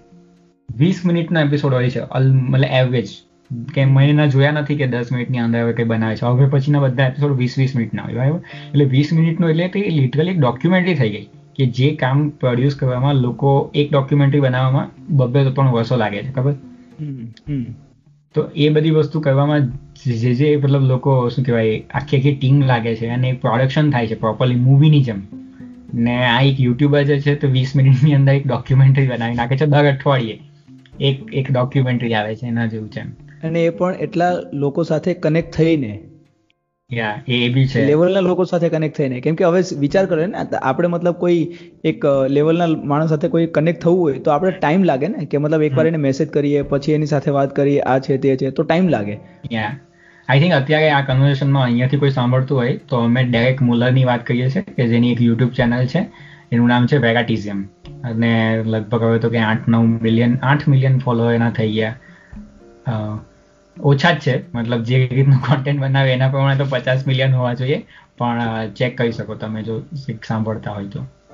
અહીંયા સુધી એમ પણ કોઈ નથી સાંભળવાનું. એક કલાક થઈ ગયો. અને જો મ્યુઝિક પાછળ નહીં મૂકે ને તો આટલું સાંભળતા સાંભળતા લિટરલી લોકો સુઈ જશે જો સાંજે સાંભળતા હશે તો. જો કે મ્યુઝિક તો એટલા માટે પણ મૂકવું પડે છે કારણ કે આપણો ઓડિયન્સ ખરાબ છે. આપણે વાત કરીએ છીએ ને તો એમાં કમ્પ્યુટરનો સાઉન્ડ આવે છે બહારથી કોઈનો સાઉન્ડ આવે છે ને વચ્ચે કંઈ ચૂઈ ચૂઈ જેવું ચાલ્યા કરતું હોય. તો બેકગ્રાઉન્ડ મ્યુઝિક મૂકે તો આ બધી વસ્તુ થોડી કવર થઈ જાય એટલા માટે એક ચાલે છે. પણ કદાચ કદાચ થઈ શકે કે અત્યારે કોઈ બે હજાર પચાસમાં આપણે સાંભળતું હોય. અને એ અહીંયા સુધી પહોંચે તો એ લોકોને કદાચ નવું મળી શકે. હવે તું એવું તો નહીં કે કોઈને લાગશે આપણે ફૂકીને બેઠેલા છે હવે બે હજાર પચાસની વાત નહીં કરે. ड्रग दो मुझे ड्रग्स दो मुझे ड्रग्स दो मेरे लिए गांजा लाओ चरस लाओ एमडीएमए लाओ एक्सटेसी लाओ અત્યારે ફૂકતા હે ભારત જેવું થઈ જશે નહીં તો કે હવે તો મતલબ આ પોઈન્ટ થી તો ડેફિનેટલી ફૂકીને વાત કરે છે એમ એવું થઈ જશે છોડ દો છોડ દો અહીંયા સુધી હવે આગળ સાંભળવું જ નહીં એટલે આપણે પેલું પ્રમોશન વાળી જે વાત હતા ને એના ઉપર તું પાછો આવી ગયા ફ્યુચર ની ને એલિયન ની વાત કરવા લાગે ને આ પોઈન્ટ ઉપરથી પછી મને લાગે કે હવે ફૂકીને બેઠા હશે આ લોકો એમ પ્રમોશનમાં લિંકડિન વાળું મેં કીધું ને એ બેસ્ટ છે કે ત્યાંથી આપણે લોકોને કનેક્ટ થઈએ અને એ લોકોને એની સાથે કનેક્ટ થઈને એની સાથે વાત કરી શકીએ અને ઇવન પણ પ્રૂફ રીડિંગનું કરી શકીએ જો આવી છે ને પર્સનાલિટી બહુ નડે. ભાઈ પર્સનાલિટી મતલબ મને ઇનહેરન્ટલી મતલબ કોન્ફિડન્સ નથી આવતો. બરાબર? ને મને પેલું કેવું કે એઝ અ ઇન્ટ્રોવર્ટ પેલું પ્રમોશન કરવામાં બહુ પ્રોબ્લેમ પડે. કોઈને એવું કેવું કે જઈને સાંભળો કારણ કે મારો પોડકાસ્ટ છે મેં બનાવ્યો છે તો તમે જઈને સાંભળો. તો સેલ્ફ પ્રમોશન તો થાય જ નહીં મારાથી? તો એ બધી વસ્તુ એટલે એટલે નેચરલી નહીં પ્રમોશન એક્ટિવ પ્રમોશન નહીં કરવાનું. મેં સમજી ગયો પણ હવે શું તું વિચાર કર? કે અત્યારે સૌથી વધારે રેકમેન્ડેશન આપણને શું મળે? કે આપણે કરણ જાની ડોક્ટર કરણ જાનીનો કોન્ટેક્ટ કરીએ. કારણ કે આપણે ઓળખીએ છીએ બરાબર? પણ મને એ જ પેલું એ નથી થતું કે મેં શું બતાવું એમ. કારણ કે એમના કેલિબરનું નથી ને આ બધું વસ્તુ મતલબ સાંભળ, સાંભળ. આમાં એ જ વસ્તુ છે. પોઈન્ટ હું એ જ કહું છું. આપણે લિંકડિન ઉપરથી હું તને કનેક્ટ કરવાનું કોને કહું છું ખબર? કે આપણે એવા લોકોને સાથે કનેક્ટ થઈએ જેમ એટલા બધા માસ્ટર્સ નથી. કેમ કે જો. એકવાર તે માસ્ટર્સનું યુ સી માસ્ટર પ્લાન છે ને એકવાર યુઝ થાય. બરોબર? દાખલા તરીકે એટલે જ નથી કહ્યું ને કે જ્યારે આપણે એક લેવલ ઉપર હશું ને જ્યારે પેલું શું કે એકદમ પરફેક્ટ ત્યારે વિડીયોમાં કરીશું ને આપણે. હવે ફેસ બતાવવામાં એટલો બધો પ્રોબ્લેમ નથી પણ અમારી પાસે ક્વોલિટી નથી કે અમે એટલો ફેસ વાળા વીડિયો ને યુટ્યુબ પર મૂકી શકીએ એમ. તો થોડાક કેમેરા સારો હોય અને ઓડિયો એક વખત સારો થઈ જાય રૂમ થોડો સાઉન્ડ પ્રૂફ આપણે કરી શકીએ એવું બધું કરી શકીએ પછી આપણે વીડિયો મૂકવામાં બી કઈ વાંધો નથી એમ. યા અને સેકન્ડ થિંગ શું છે ખબર? જો અત્યારે આપણે એ માસ્ટર પ્લાન જે છે આપણે જે માસ્ટર કોન્ટેક્ટ છે એને આપણે યુઝ નથી કરવા. પણ એવું સમજી લે કે હવે સિમ્પલ કોઈ ટોપિક લીધો એન્જિનિયરિંગનો એમાં આપણે એમટેક ના કોઈ સ્ટુડન્ટને આપણે લઈએ છીએ. યા એ રીતનું જ કહ્યું છે કે મતલબ સપોઝ કોઈ અત્યારે ઇવન ગુજરાતમાં પણ કે પછી કોઈ બહાર પણ કોઈ સ્ટુડન્ટ હોય કે જે થોડું એક્સ્ટ્રા માની આપણે એમએસમાંથી કોઈને આપણે લઈએ. યા એમએસમાંથી પણ મતલબ એવા લોકો જે પોતાના જે કામ છે એનાથી થોડું આગળ જઈને કંઈક કરવાની ટ્રાય કરે છે. બરાબર તો એવા લોકોને આપણે કોન્ટેક કરી શકીએ એમની સાથે વાત કરી શકીએ અને બસ આ આ રીતનું કંઈક કરી શકીએ. અને પછી જ્યારે આપણું લેવલ આવે ત્યારે આપણે એ એ એ સુધી જે છે મતલબ જે આપણે માસ્ટર પ્લાનની જે વાત કરીએ ને એ ત્યારે યુઝ કરી શકીએ. કેમ કે આમાં કેવું થશે ખબર? એકવાર આપણે કોઈ માસ્ટર પ્લાન યુઝ કરી લીધો દેટ ફ્લોપ યા એ એ આપણે કરી લીધું છે ઓલરેડી રાઈટ હવે એ બીજા જે આપણને પર્સનલી ઓળખે છે એને ખબર છે. એટલે મને એ થોડું ગિલ્ટ તો છે હજુ કે મારે એમ પેલું દુનિયામાં એમ પેલું જાહેરાત નથી કરવી જ્યાં સુધી એટલું આપણે કેપેબિલિટી નહીં હોય. ઇવન મતલબ કરણ જાની સરની બી વાત કરીએ બરાબર. તો આપણે એમને એક વસ્તુમાં ઇન્વોલ્વ કરેલા હતા આગળ જે વસ્તુ એકદમ જ ફ્લોપ ગઈ. એટલે મને થોડું પર્સનલ ગિલ્ટ બી છે કે મારે એવું ફરીથી નથી કરવું એમ. એટલે જ્યાં સુધી કેપેબિલિટી ડેવલપ થઈ જાય એના પછી આપણે વાત કરીએ. તો એ જ છે કે હવે શું કહેવાય કે થોડા હજુ પાંચ દસ એપિસોડ આવી રીતે કાઢીએ અને પછી એક એક પ્રોપરલી સિસ્ટમ બનાવીએ એક પ્રોપરલી મેસેજ ઈમેલ ને એની અંદર એક આપણી ક્લિપ નાખીએ. આઈ થિંક ઇન્ટરવ્યુ આપણો સારો બન્યો છે. તો ઇન્ટરવ્યુ આપણે એડ કરી શકીએ. તો એની સાથે કોઈને સેન્ડ કરીએ કે જો આ રીતનું અમે કામ કરીએ છીએ. અત્યાર સુધી અમારા આટલા પ્લેસ છે કે ડાઉનલોડ છે કે જે પણ નંબર્સ હોય તે નંબર બતાવી શકીએ. તો તમે આ ટોપિક ઉપર વાત કરવી છે. તો સેટરડે સન્ડે ગમે ત્યારે વાત કરી શકીએ એમ. યા એટલે આપણે એવા લોકો ફાઇન કરીએ જે હોય અને જે કોઈ સારી કોઈ એક્સ્ટ્રા કામ કરવાની કોશિશ કરતા હોય બસ આટલું ખાલી જોઈએ. તો એવા લોકોનું લિસ્ટ બનાવીએ એમના વિશે જાણીએ અને રિસ્પોન્સિબિલિટી કરવું પડશે બરાબર? એમ કોઈ રેન્ડમલી લિંકડિન પ્રોફાઇલ જોઈને કોઈને બોલાવી લે તો મજા નહીં આવશે. એ લોકો એનું બેકગ્રાઉન્ડ જોઈને પછી randomly તો કોઈને ના એ જ-. મને- તને કહ્યું ને કે આપણે જેની સાથે વાત કરીએ છીએ એને કોઈ એક્સ્ટ્રા કામ કરેલું હોય તો પહેલી રિસ્પોન્સિબિલિટી તો આપણે એ થાય કે એ કામને આપણે સમજીએ જાણીએ કે એને શું કર્યું છે.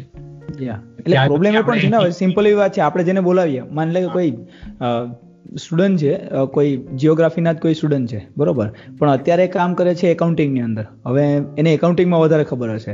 હવે આપણે LinkedIn માંથી જોઈને એને- જીઓગ્રાફીના ક્વેશ્ચન કરીએ તો એ પણ મૂંઝવાઈ જશે ને? એજ્યુકેશનની વાત નથી ને મેં એવું નથી સિમ્પલ કોઈ પણ રીતે આ તો જસ્ટ એક્ઝામ્પલ છે. હવે ધાર કે પેલો શું કે ઈવા લઈનો છે ને સ્મિત બરાબર? તો હવે એ શું છે એન્જિનિયર છે. પણ એનો એક આઈડિયા હતો કે એણે એક ઇલેક્ટ્રોનિક્સ લેબ બનાવવાની હતી તો એણે યુવાલય સાથે કોલેબોરેશન કરીને લેબ બનાવી.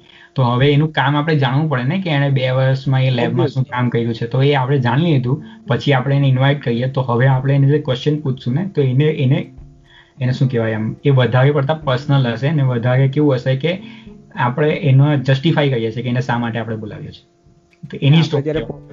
આપણે જે પેલો ક્વેશ્ચનિંગ ફિયર જે હતો ને એ ક્વેશ્ચનિંગ ફિયર ત્યારે એનામાં નહીં રહ્યું કેમ કે આપણે એને રિલેટેડ ક્વેશ્ચન કરીએ છીએ. યા એટલે હા જે ગેસ્ટને બોલાવીએ તો એ ગેસ્ટનું જે કામ હોય એના રિલેટેડ આપણે ક્વેશ્ચન કરવાના છે. એવું નથી પૂછવાનું કે ભાઈ તમે તમારી લાઈફમાં શું કરો છો સવારે કેટલા વાગે ઉઠો છો એવું બધું તો એ ન્યૂઝ ચેનલ વાળાનું કામ છે ભાઈ તો તમારું શું કેવું છે? હા દિવસમાં કેટલા કલાક કામ કરો છો? કુછ ભી કુછ ભી અરે એ તો ઠીક છે. દિવસમાં આ લોકો એવું કે નહીં તમારું શું કેવું છે? શું કરવું જોઈએ? જો કે એવા પોડકાસ્ટ પણ સારા હોય છે. પેલું નિલેશ મિશ્રાનું સાંભળ્યું છે તે? સ્લો ઇન્ટરવ્યુ ના. અરે બહુ મતલબ એકદમ શું કે માઇન્ડ કામિંગ જેવું કામ છે કે મેડિટેશન જેવું લાગશે તને. તું એના એનું સાંભળજે નિલેશ મિશ્રાનું યુટ્યુબ ઉપર ચેનલ સર્ચ કરજે. એનું નામ છે સ્લો સ્લો ઇન્ટરવ્યુ એનો એનો પર્પઝ જ છે નામમાં જ સ્લો ઇન્ટરવ્યુ એટલે કઈ નહીં એ ઇન્વાઇટ કરે. એના ગામમાં ગામમાં એનું મસ્ત ઘર છે. ત્યાં એ કોઈ એના ગેસ્ટને ઇન્વાઇટ કરે. બધા એક્ટર્સો જોઈએ મોટે ભાગે. નવાઝુદ્દીન સિદ્દીકી પંકજ ત્રિપાઠી તો બધા જે પેલા એક એક- એક તો એ બધાનું જોઈને એના એના ગેસ્ટ તો એને જોઈને તને લાગે કે આ બધા આઉટસાઇડર છે જે આવીને મુંબઈમાં આવીને સક્સેસફુલ થયા છે તો એની વાત કરીએ એમ. તો તો એ બધાના ઇન્ટરવ્યુ એ ટાઈપના જ હોય કે ત્યાં જાય. એ લોકો સાથે બસ રેન્ડમલી એમ કારમાં વાત થતી હોય. પછી ક્યાંક એમ એના ઘરના બગીચામાં બેઠા હોય અથવા તો પેલા તિમાંશુ ધુલિયા સાથે જે ઇન્ટરવ્યુ હતો ને તેમાં તો એમ કોઈ પાછળ ખેતર છે ને અહીંયા એક પેલું એક એક કંઈક પેલા ભૂંગળા હોય ને પેલા ખબર? આપણા અહીંયા ઘણા બધા એમ જ મૂકી જાય. પેલા સિમેન્ટ ના મોટા મોટા પાણીના પણ પણ કન્સ્ટ્રક્શન પતી ગયા પછી એમ જ મૂકી દે. ને ત્યાં છોકરાઓ રમ્યા કરતા હોય અંદર જતા હોય ઉપર ચડતા હોય. તો એવી જગ્યાએ બેસીને બસ એમ વાત કરતા હતા એ લોકો. તો એટલું મતલબ એમ નેચરલી ને એટલું સારું હતું ને. ને નિલેશ મિશ્રાનું એનું એનો એનો અવાજ જ એટલો મતલબ એમ સુધિંગ છે ને. કે તને એમ સાંભળીને લાગે કે ના આને તો સાંભળ્યા જ કર્યું છે એમ. તો એ બસ એ પૂછે કે આપને બચપન કે બારે બતાવીએ. બસ, ખાલી આ જ સવાલ. અને પછી પેલા જે ગેસ્ટ હોય તે ને એ એકદમ પેલું ઇમોશનલ ઝોન હોય ને, એનું આખું વાતાવરણ જ કેવી રીતે વાત કરે કે બચપન મેં હમ યે કરતે થે, વો કરતે થે.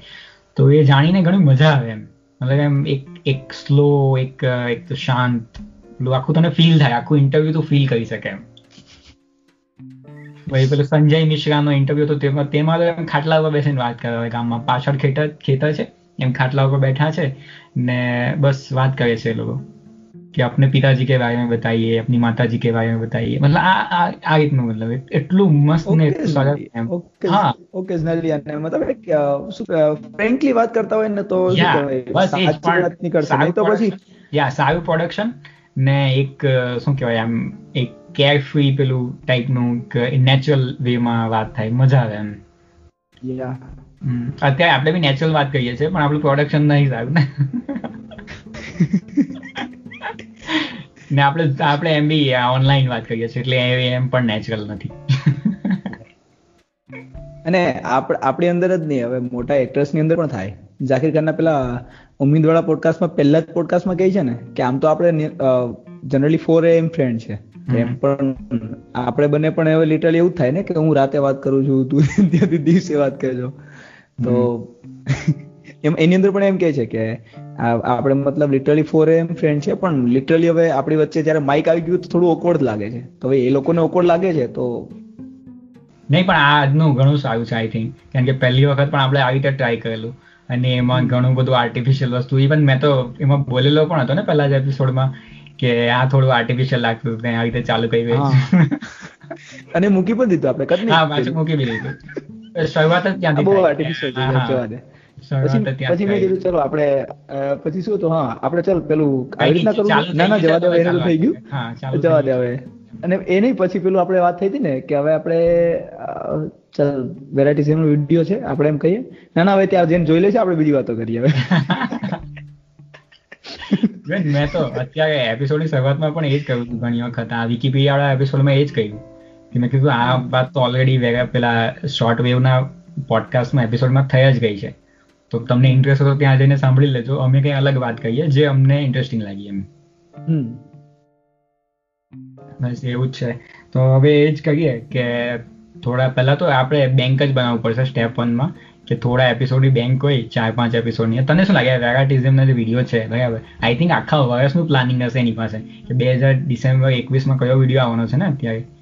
ડિસેમ્બર બે હજાર એકવીસ. તો એ ઓલરેડી એનું મતલબ પરફેક્ટલી પ્લાનિંગ ને રિસર્ચ ચાલતું હશે. ને કદાચ શૂટિંગ પણ એને કરી લીધું હશે. કારણ કે ટીમ હશે અને ટીમ સાથે પ્લાનિંગ ટીમ તો ઓબ્વિયસલી હોવાની હવે. ટીમ તો ઓબ્વિયસલી હોવાની પણ જે જે રીતનું પ્લાનિંગ આઈ થિંક બહુ ગજબનું છે એનું. તું વિચાર કે તું અત્યારે લંડનના કોઈ પ્રોફેસરને એને જવું હોય તો યુએસથી લંડન એ ફ્લાય કરશે. બરાબર? ત્યાં જઈને એના ત્યાં મળશે. તો એક એક બે દિવસનું સ્ટે થશે એનું. તો ઓબ્વિયસલી એ દસ જે વીસ મિનિટનો વીડિયો બનાવવા માટે જે એનું જે ટાઈમ સ્પેન્ડ કરે છે એ ટાઈમ નથી મતલબ એટલો ટાઈમ નથી કે બે દિવસમાં બનાવી દીધું એવું નથી હોતું એમ. બીજી વસ્તુ છે સાયન્સનો વીડિયો બનાવવા માટે એનિમેશન નાખીને એનિમેશનને ફેક્ચ્યુઅલી કરેક્ટ કર્યું. પછી એને વેરીફાઈ કરાવું ફેક્ટ ચેકર પાસે અને જે સબ્જેક્ટ એક્સપર્ટ હોય એની પાસે ચેક કર્યો એ ઘણું લાંબી પ્રોસેસ છે. બધા પાસે થોડી એને પ્રી પ્રોસેસ પણ લાંબી છે ને? હા, પોસ્ટ પ્રોસેસ પણ અને પ્રી પ્રોસેસ પણ લાંબી છે. રિસર્ચ પણ બધી મતલબ વસ્તુ- ડાયરેક્ટ તો નહીં થઈ જાય. બધી વસ્તુ ઓરિજિનલ છે. હવે આપણે અત્યારે એપિસોડ બનાવ્યો તો આપણે કોઈ દિવસ એના વીડિયો એમાંથી ઇન્સ્પિરેશન લઈએ અને એમાંથી આપણને જે ગમ્યું તે આપણે આપણા એપિસોડમાં બનાવીએ. તો આપણે એની પાસેથી ઇન્સ્પિરેશન લઈએ છીએ રાઈટ વેરાયટીઝમમાં Yeah. તો એ તો આખું ઓરિજિનલ કામ કરે છે ને. તો હવે વિચાર ને કે પેલું જે સ્પીડ ઓફ લાઇટની જે એની અંદર જે એને જેટલી પણ વસ્તુ કીધેલી છે. ફર્સ્ટ આપણે જે એપિસોડ બનાવ્યો તો એ. પછી જે ગ્રેવિટેશન પેલું જે આપણે બ્લેક હોલનું ગ્રેવિટેશન વાળી જે વાત કીધી છે આ તો લિટરલી જનરલી મતલબ લોકોએ આ રીતે એક્સપ્લેન કરેલું જ નથી. એ અલગ જ રીતે એક્સપ્લેન કરે છે. હમ. ને સિમ્પ્લિફાઈ કરવામાં ઓવર સિમ્પ્લિફાઈ નહીં થઈ જાય ને એ ખાસ ધ્યાન રાખવું પડે. ગ્રેવિટીને પેલા સિમ્પ્લિફાઈ કરવામાં એનો આખો મિનિંગ જ ચેન્જ કરી નાખ્યો તો પછી શું મતલબ છે એનો? યા એ તો. ને અત્યારે આપણે વાત કરીએ છીએ આમાં કોઈ સાયન્ટિફિક વાત નથી બરાબર? આ વાત એક કલાક ને પંદર મિનિટ હજુ ચાલે છે. કોઈ રોકટોક નથી. હવે રોજ રોજ પણ આ વાત કરવાની હશે તો આપણે કરી શકીએ. ને એનો એક એક એપિસોડ મૂકી દઈશું. પણ એને રિસર્ચ કરીને એક ટોપિક એક ટોપિક ઉપર એમ સ્ટીક થઈને ને એને એ ધ્યાન રાખવાનું કે આ સ્ટોરી પણ હોવી જોઈએ ઇન્ટરેસ્ટિંગ પણ હોવું જોઈએ અને બીજાને સમજાવવું પણ જોઈએ. તો ત્યારે દસ પંદર મિનિટનું કામ કરવામાં પણ આપણને કલાકો લાગી જાય એમ. લાગી જાય. એટલે આપણું મીડિયમની વાત કેમ કે ઓપિનિયન નથી ને. ત્યાં ઓપિનિયન નથી ને? એ છે. અહીંયા તો જે આપણે જે અત્યારે વાત કરીએ છીએ મારા અને તારા અનુભવ અને ઓપિનિયન છે. રાઈટ હવે ત્યાં આપણે ઓપિનિયન નથી આપવાનો. ફેક્ટ આપણે બતાવવાનું. સાયન્સ છે તો ફેક્ટ બતાવવાનું છે એટલા બધા ફેક્ટ બી નથી બનાવવાના કે પેલું પીપીટી જેવું લાગે. કે પહેલા આ છે આ છે આ છે આ છે આ છે. Thank you so much for listening okay તો પતી ગયું. લિટરલી એક ટાઈપનું પરફોર્મન્સ જેવું છે કે ઇન્ટરેસ્ટિંગ પણ હોવું જોઈએ ફેક્ચ્યુઅલ પણ હોવું જોઈએ અને સમજાવવું પણ જોઈએ. બેઝિકલી તારા તારું તો કામ જ એ છે ને હવે. તું એઝ અ ટીચર તારે તો જઈને ત્યાં પરફોર્મ જ કરવાનું છે મતલબ ચાલીસ. પચાસ છોકરાઓની સામે રોજ. એકચ્યુઅલી આની અંદર છે ને પછી મજા આવે છે. મતલબ જ્યારે ભણાવતો હોય ને ત્યારે. હા મતલબ આમ જોવા જઈએ ને તો પરફોર્મ તો કરવાનું છે પણ શું છે કે સવારથી લઈને સાંજ સુધી ક્યારેક એવું થઈ જાય મતલબ ઘણીવાર મને પણ એક્સપિરિયન્સ થયો શનિવારના જો આજે આપણે શનિવારે રેકોર્ડ કરીએ ને તો શનિવારે ક્યારેક મને એવું થાય કે સાંજે મતલબ એકદમ જ આખો દિવસ એક તો ક્યારેક ક્યારેક મેં આઠ આઠ કલાક ભણાવેલું હોય ક્યારેક છ કલાક ક્યારેક ચાર કલાક એ કઈ ડિપેન્ડ ડિપેન્ડ કરે જે જેવી સિચ્યુએશન પ્રમાણે. સાંજે આવીને ફરી પાછું રેકોર્ડ કરું ક્યારેક મને એમ થાય કે ચલો થોડો આરામ કરી લો પછી પછી એવું થાય ને આરામ કરવા બેસીશ ને તો સુઈ જઈશ એકવાર મને ખ્યાલ છે કે આપણે કીધું ચાલો અડધી કલાકમાં આપણે વાત કરીએ. અને જ્યારે તારો ફોન આવ્યો તો હું સુઈ ગયો હતો. એટલે એવું તો ઘણી વખત થયું છે. એટલે મેં એ જ કહ્યું તને કે આપણે એક પ્રોપર સિસ્ટમ બનાવવી પડશે કે જેમાં એક ડિસિપ્લિન મેન્ટેન કરીએ ને તો ઘણું ઇઝીલી થતું જશે. અહીંયા અત્યારે આપણી સિચ્યુએશન એવી આવી ગઈ છે કે આપણે વીક ટુ વીક કામ કરીએ છીએ. કે આ વીકે જે એપિસોડ આવવાનો એના ઉપર જ કામ કરતા હોય એમ. તો એ થોડું ડેવલપ કરવા માટે એવું કરવું પડશે કે સેટરડે સન્ડે રેકોર્ડિંગ કોઈ પણ રીતે કરવાનું. તો એનાથી શું કે આપણી પાસે બીજી કોઈ વસ્તુ હશે ને તો એને આપણે કવર કરી શકીએ એમ. ડોક્યુમેન્ટરી વાળો આઈડિયા હતો ને તે એના માટે જ છે. કે વીકમાં તને એવું લાગે કે આવી કે કંઈ નહીં થવાનું તો એટલે કોઈ ટોપિક ઉપર રિસર્ચ રેડી નથી એમ આ ટોપિક ઉપર વાત કરવા માટે તો ડોક્યુમેન્ટરી જોઈને એના ઉપર વાત કરી શકીએ. ને આ રીતે જો જેટલી વધારે આપણે આવી રીતે કન્વર્સેશન કરશું ને એટલી પ્રેક્ટિસ પણ થતી હશે. કારણ કે એવું નથી કે આ પહેલી વખત આપણે ટ્રાય કરીએ છીએ આ રીતે નેચરલ કન્વર્સેશન કરીને રેકોર્ડ કરવાનું. આપણે આગળ કરેલું છે ને એ ફેલ ગયું છે. કારણ કે જ્યારે પેલું કેમેરા અને માઇક સામે આવી જાય ને એટલે પછી નેચરલ વસ્તુ જતી ગઈ છે. પણ આઈ થિંક જેટલી વધારે પ્રેક્ટિસ કરશું ને આપણે આ રીતે નેચરલ વાત કરવાની તો એટલું વધારે નેચરલ વાત ઇમ્પ્રૂવ થશે ને નેચરલ વાત એક વખત ઇમ્પ્રૂવ થશે ને તો ત્યાર પછી આપણે કોઈનો ઇન્ટરવ્યૂ કરીએ ને તો ઇન્ટરવ્યૂ કરવામાં આપણને પણ મજા આવશે ને ભલે પછી ભલે બે કલાકનો ઇન્ટરવ્યૂ હોય આપણે મૂકી દઈશું. અને એક સિક્રેટ વાત તમને બધાને કહી દઉં. અમે પહેલો એપિસોડ એક રેકોર્ડ કરેલો હતો કયો? એ પેલો અરાઇવલ વાળો હિન્દીમાં કરેલો હિન્દીમાં કરેલું ત્યારે તો પોડકાસ્ટનું નામ પણ મસ્ત હતું હવે એ નામ મારે નથી કેવું કારણ કે એ નામ તો મારે કોઈને કોપી નથી કરવા દેવું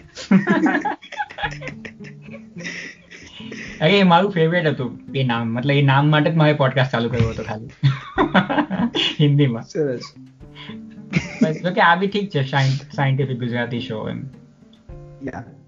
પછી મને યાદ પછી મને છે ને રિયલાઇઝ થયું કે એકચ્યુઅલી આપણે સાયન્ટિફિક ગુજરાતી પોડકાસ્ટ રાખતે ને, તો આની અંદર ગુજરાતી પોડકાસ્ટ અંદર જ આવી ગયું. અલગથી લખવું નહીં પડતા કે આ ગુજરાતી પોડકાસ્ટ છે. સમજ પડી?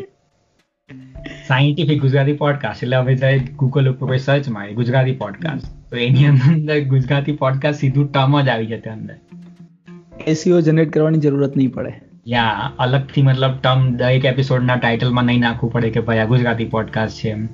એટલે ગૂગલ મતલબ રીડ કરશે એ રીતે ઘણા બધા લોકોને મેં જોયું છે. નામ જ ગુજરાતી પોડકાસ્ટ રાખી દે. તું ખાલી ગુજરાતી પોડકાસ્ટ સર્ચ મારે ને તો તને ત્રણ ચાર રિઝલ્ટ તો ગુજરાતી પોડકાસ્ટ એનું ટાઇટલ જ હોય એમ. યા બધા જ કોપી મારે તો કોઈ જોયું બી નહીં કે ભાઈ ઓલરેડી બે ગુજરાતી પોડકાસ્ટ છે તો આપણે કંઈક અલગ ટાઇટલ રાખવું જોઈએ એમ. એનીવે પણ એ તો કોઈ હવે લોંગ ટર્મ માટે ઇફેક્ટ નહીં કરે એવું મને લાગે છે. હા એ બી છે. મતલબ કન્સિસ્ટન્સી ઇમ્પોર્ટન્ટ છે કે એક વખત આપણું અત્યારે મને એક વસ્તુ તો થોડું પેલું પ્રાઉડ જેવું લાગે કે બાર વીકથી દર અઠવાડિયે આપણે મિસ નથી કર્યું કે આજે નથી મજા આવતી નથી નાખવું એમ. થોડું લેટ થયું છે કે સન્ડેની જગ્યાએ મંડે આવ્યું હોય પણ દર અઠવાડિયે પણ એક જ વાર થયું છે. એક જ વાર થયું છે પણ. પણ બેઝિકલી શું વીક ખાલી નથી ગયું ને? એ ઇમ્પોર્ટન્ટ હમ હમ. કે બાર વીક થયા ચાલુ કર્યા ને તો બાર એપિસોડ છે. That's that's the only thing that matter એમ. ને આ નંબર્સના ગેમમાં કેવું છે કે જ્યારે પોડકાસ્ટ રિલીઝ કરે ત્યારે સ્ટાર્ટિંગ સ્લો થાય ને પછી વચ્ચેથી પિક કરે પછી પાછું ડાઉન જાય. ને જ્યારે નવો એપિસોડ આવે ત્યારે પાછી એની એજ જ સાયકલ હોય. એનું એલ્ગોરિધમ તો હજી સુધી સમજાયું નથી આપણે. એટલે મને મને એવું લાગે કે આ ટાઈમ કેવી રીતે સેટ કરવો જોઈએ? કે સો સપોઝ બાય વીકલી કરે તો કદાચ એક વીકને એક એપિસોડને વધારે ટાઈમ મળે બીજા સુધી પહોંચવા માટે. કારણ કે જો જ્યારે પણ નવો એપિસોડ આવે ને તો એના પછીનો એપિસોડને એટલું બધું અટેન્શન નહીં મળે. પણ આ વખતે પાછું ઊંધું થયું કે આ વખતે નવો એપિસોડના જેટલા નંબર વધ્યા એટલા જૂના એપિસોડના બી નંબર જૂના એપિસોડના બહુ વધારે એલ્ગોરિધમ જોવું હજી થોડું એ પણ એ બધું જોવા જશે એમાં એટલો બે ત્રણ ચાર કલાક ટાઈમ સ્પેન્ડ કરી એટલામાં તો એક નવી સ્ટોરી આપણે કવર કરી શકીએ. યા એટલે એ એ જોવું અત્યારે થોડું ઇમ્પોર્ટન્સ નહીં કહી શકીએ આપણે. પણ હવે હવેથી આ વસ્તુ અત્યારે નક્કી કરવાની જરૂર છે કે કંઈ પણ થાય એક જો આપણો જે રીતના આપણે એપિસોડ બનાવીએ છીએ ને એકથી બાર તો એ તો બનાવવાના જ છે પણ આ રીતના એપિસોડને પણ ચાલુ કરીએ. કે જેની અંદર બસ આપણે બે વાત કરીએ અને એ વાત કારણ કે આ વસ્તુ કરવાથી જ પ્રેક્ટિસ થશે. અને કરવાથી જ વધારે ને વધારે નેચરલ બનશે. તો એના માટે આપણે કોઈ મીડિયમ નક્કી કરી લીધા. આ ડોક્યુમેન્ટરી વાળું મીડિયમ બેસ્ટ છે. કે એક ડોક્યુમેન્ટરી જો કંઈ નવું શીખો, જાણો, વાત કરો, પતાવો. એટલે વાતની વાત થઈ ગઈ ડોક્યુમેન્ટરી પણ જોઈ લીધી, એના જેવું છે. કાલે જ મેં પેલું એક ઓડિયો બુક સાંભળતો હતો, જેની અંદર એક આઈ થિંક એક બ્લોગની જ વાત થતી તેની અંદર એક એક વાત એને બહુ સરસ કહી કે કોઈ પણ ફિલ્ડમાં તમે હોવ ને, તો એના જે જે પાયોનિયર્સ થિંકર હોય ને તો એના વિશે જાણવું તમારા માટે બહુ ઇમ્પોર્ટન્ટ છે. તો જ તમે એ ફિલ્ડને સમજી શકો મતલબ એવું નથી કે તમારે કોઈ પણ સપોઝ આવે કે શું કહે સાયકોલોજી છે, તો જે સાયકોલોજીમાં જે પહેલાં અર્લી થિંક એમાં ઘણા બધા એવા ઓપિનિયન મતલબ ઓપિનિયન તો નહીં, પણ શું કે અલગ અલગ મત હોય એમ. કે કોઈના મતે આ રીતે થયું છે ડેવલપમેન્ટ કોઈના મતે આ રીતે થયું છે અને આ રીતે દુનિયા ચાલતી છે આ રીતે માઇન્ડ વર્ક કરે. એવું તો બધા ઘણા સાયન્ટિફિકમાં પણ થોડા સાયન્સમાં પણ બધાના પોતપોતાના લોજિકલ રીઝન હોય અને તે પ્રમાણે ડિસએગ્રીમેન્ટ હોય છે. એટલે તમે બધા સાથે અગ્રી કરો જે પણ તમારા એ ફિલ્ડની અંદર પ્રિકર્સર હતા તો એ જરૂરી નથી. પણ જે જે મોટા મોટા નામ હતા ને તો એ લોકો એકચ્યુઅલી શું કહેવા માંગતા હતા અને શા માટે એ કહેતા હતા ને એ વસ્તુ જાણવી બહુ જરૂરી છે જો તમે એ ફિલ્ડમાં ખરેખર ગ્રો કરવા માંગતા યા એટલે એના પરથી જ મને આઈડિયા આવ્યો પેલો પેલો પપ્પા છે ને વાળો કે આપણે દરેક ફિલ્મના પપ્પા મમ્મીની વાત કરીએ એમ. અને એ એ જ કહું છું ને કે જે પાછળની જ્યારે હિસ્ટ્રી ખબર હશે ને તો એને મતલબ એક્સપ્લેન કરવાની મજા પણ કંઈક અલગ આવશે. એટલે એ જ છે અત્યારે. સિમ્પલ એ વસ્તુ ને એક સિમ્પલ સિમ્પલ તને એક્સપેરિમેન્ટ મતલબ પેલો એક્સપિરિયન્સ કહો મારો. પેલા આપણે ઓલ્ટરનેટિંગ કરંટ એમનો જ તને પણ એમનો મત ભણાવી દીધું છે મને પણ એમનો મત ભણાવી દીધું છે. બરોબર? હવે કોઈ જને નથી ખબર કે ઓલ્ટરનેટિંગ કરંટ પાછળની ટેસ્લાની સ્ટોરી શું છે. હવે આ વખતે મેં જ્યારે ઓલ્ટરનેટિંગ કરંટ ચાલુ કર્યો ને એ પેલા ઓલરેડી મેં ટેસ્લાની સ્ટોરી કીધી. તો છોકરાઓને મજા આવી ઇવન મજે મને મજા આવી. હવે એ જ ને આપણે કોલેજમાં આવ્યા ત્યારે આપણને ખબર પડી કે થોમસ એડિસન ને ટેસ્લા વચ્ચે કંઈક વોર જેવું બી હતું એમ. મને તો લાગ્યું હશે ભાઈ હવે. કરંટ વોર શું છે મને ખબર જ નહીં હતી. અને અને સેકન્ડ થિંગ કેવું છે ખબર? કે અત્યારે આપણે જે સાયન્ટિસ્ટના નામ સાંભળેલા છે જેમ કે વોલ્ટા અને બધાના નામ સાંભળેલા છે બરોબર? પણ એની પાછળ એને જે કામ કરેલું છે એ શા માટે ઇમ્પોર્ટન્ટ હવે કામ એ લોકોનું અત્યારે તું જોવા જઈશ ને તો એ કદાચ ડિસ્કવરી તને એવું લાગશે કે બહુ નાની ડિસ્કવરી છે. પણ એ વખતે એ સમયમાં એ શા માટે મોટી હતી? ને એની પર્સનાલિટી પર વાત કરીએ મેં જોક લખેલો હતો ને કે વોલ્ટા એ એનો કા- કે એનું કઈ યુનિવર્સિટીનું નામ કઈ અલગ જ હતું. તો એ ત્યાંનો સ્ટોની ટોની સ્ટાર્ક છે. મેં એવું એક લખેલું હતું અંદર ડિસ્ક્રિપ્શનમાં મેં. કીધું કે આ જ્યારે વાત કરીએ ને ત્યારે મારે આ વસ્તુ કેવી છે કે વોલ્ટા એ યુનિવર્સિટી ઓફ સમથિંગ નો ટોની સ્ટાર્ક છે એટલે એક રેફરન્સ ત્યારે ક્રિએટ થાય કે એની પર્સનાલિટી ખબર પડે કે આ કેવો માણસ હતો ત્યારે. તો એ બધું મજા આવે. સ્ટુડન્ટને તો એવું કહે કે ભાઈ આ વોલ્ટા જે છે ને તે આ યુનિવર્સિટીનો ટોની સ્ટાર્ક હતો. તો મજા નહીં આવી જાય એ લોકોને? મજા આવશે. That will make it interesting interesting તો ચલો જોવા દો પણ બોર નહીં થાય ઇન્ટરેસ્ટ મતલબ જે. વોલ્ટાની વાત આવશે ને. ત્યાં એ લોકો ટોની સ્ટાર્કનું એ લોકોનું ઇમેજ મગજમાં આવશે જ. જો તું આ વાત કરી દીધી ને એ લોકોને. કેવી રીતે બની શકે કે નહીં યાર મારા મેં જ્યારે વિચાર્યું ને પહેલી વખત કમ્પેર કરીને તો હવે જ્યારે વોલ્ટાની વાત આવે ત્યારે મને પહેલા ટોની સ્ટાઇક દેખાય ત્યાં. એટલે આ બધું છે. તો આપણે ક્યાં હતા? એનું તો બધું થઈ ગયું અત્યારે. શું એપિસોડ પતી ગયો એમ. શું? એક ડિસ્ટ્રેક્શન છે. શું ડિસ્ટ્રેક્શન છે? હવે અહીંથી તું આ રેકોર્ડિંગ એવું હોય તો પછી ચાલ ને પેલા આપણે વાત કરી લઈએ પછી કહું. અચ્છા એટલે રેકોર્ડિંગમાં નથી નાખવાનું એવું? તો તો તો આ વસ્તુ પાકી નાખશું આપણે કે લોકોને ક્યુરિયસ થવા દે કે એવી કઈ વસ્તુ હતી કે જે નથી નાખી. એવું ને આપણે પાછું એવું એક્સપેક્ટેશન બી રાખીએ છીએ કે અહીંયા સુધી કોઈ સાંભળશે. કોણ પહોંચશે? આપણે રેકોર્ડિંગ કરતા કરતા અત્યારે આમાં એક એક કલાક ને ચોવીસ મિનિટ થઈ. હા એટલે કોઈ નથી પહોંચવાનું. પણ હા એ જ છે કે હવે આ રીતના એપિસોડ આપણે કહીએ ને એક પેલું કહીએ એટલે બે પેરેલલી ચાલશે તો મજા આવશે. અને એકાદ વર્ષ આ રીતે કહીએ જો થોડી ઘણી વસ્તુ ખબર પડે તો પછી આપણે આને એક્સપ્લોર કરીએ કે આને કેવી રીતે એક્સપાન્ડ કરી શકીએ કમર્શિયલાઇઝ કરી શકીએ ટીમ બનાવી શકીએ. ને લોકો સાથે કનેક્ટ કરી શકીએ એમ. ખાસ કરીને મારો તો ઇન્ટેન્શન છે જે જે આ આ ટાઈપનું કામ કરે છે ને એ લોકો સાથે બી કનેક્ટ થઈ શકીએ તો મજા આવશે એમ. હમ. યા બસ તો હવે યા હવે પાછા મળીએ આપણે ક્યારે? બીજા બાર એપિસોડ પછી? એટલે બીજા બાર ત્રણ મહિના હવે ત્રણ મહિના પછી તો મળશું પણ કાંઈ નહીં આપણને મજા આવી જશે તો વચ્ચે પણ આવી જશું પાછા. નહીં આ રીતનું પછી કરવા મજા નહીં આવે ને. થોડો તો ટાઈમ ગેપ હોવો જોઈએ. તો કોઈ મિનિંગ એનો થાય કે આ એનાલિસિસ નો મતલબ શું છે એમ? સેલ્ફ રિફ્લેક્શન એટલે કદાચ આ લોકો એ નહીં સાંભળે. જે અત્યારે સાંભળે છે એ લોકો કદાચ નહીં સાંભળતા હોય પણ આપણે વચ્ચે આવી જશું એમ. મતલબ રેકોર્ડ કરીને મૂકશું નહીં પણ આપણે આપણે આમ આવી જશું. યા એટલે આપણે તો રેકોર્ડ કરીને કન્ટિન્યુ કરવાનું જ છે કે આ રીતની જ્યારે વાતો થાય તેને રેકોર્ડ કરી લેશું. પછી પબ્લિશ કરવું કે નહીં કરવું નથી ખબર એમ. મેં અત્યારે જ એવું કહ્યું આપણી જે લાસ્ટ કન્વર્ઝેશન હતી ને તો એનું ટાઇટલ આપી દીધું મેં કે વિકાસ ખન્ના અને એટોમિક હેબિટ એટલે મને એટલું યાદ રહેશે ને કે જ્યારે વીડિયો એની અંદર જે ફાઇલ જે છે તેની અંદર આપણે વિકાસ ખન્નાની વાત કરી છે કે એટોમિક હેબિટની વાત કરી છે. તો એ રીતે જ કરશું કે જ્યારે પણ વાત કરીએ તો રેકોર્ડ કરી લેશું. ટાઇટલ એનું આપી દેશું જે જે વાત કરી મેન મેન એટલે પછી જોઈએ તો તેમાંથી ખાલી એક જ ટોપિકને આપણે એડિટ કરીને મૂકી શકીએ. યા અને આ રીતે આપણે કોઈ આપણા બેની સિવાય બીજા કોઈ પર્સનને બી ઇન્વાઇટ કરીએ તો મજા આવશે એમ. એ બી ટ્રાય કરીએ. યા થોડા વચ્ચે થોડોક ટાઈમ માટે ટ્રાય કરી શકીએ. કાલે કાલે ડોક્યુમેન્ટરી નું કહીએ કાલે ડોક્યુમેન્ટરી વાળું પાકું કહીએ બરાબર. એક પેલો પ્રોટીન ફોલ્ડિંગ વાળો એપિસોડ તો રેકોર્ડ કરવાનો જ છે. મેં એની સાથે ડોક્યુમેન્ટરી નું કહીએ તો એ ડોક્યુમેન્ટરી વાળો એપિસોડ છે ને પછી મારો વિચાર છે કે આપણે બીજાને સેન્ડ કરીએ જે લોકોને ઇન્ટરેસ્ટ હોય. તો તે લોકો બી પછી જોઈને આવે તો આપણે બે ત્રણ જણા વાત કરીએ તો મજા આવશે એમ અ ફિલર એપિસોડ એમાં એટલું બધું કઈ મહાન કામ નથી.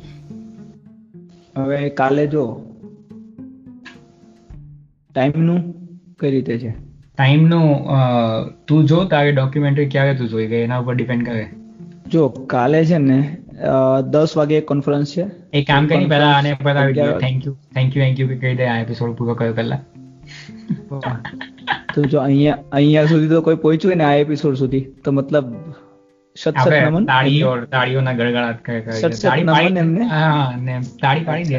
સ્ટેન્ડિંગ ઓવેશન સ્ટેન્ડિંગ ઓવેશન આપી દીધું હા. આઈએમઓ હા. આઈ એમ ઓરિજિનલ પેલા મીમ્સ વાળી તાળી નથી ઓરિજિનલ છે. આવું નથી ને ખરેખર અપ્રિસિએશન વાળી તાળી છે એવું નહીં મજાક નથી એમ.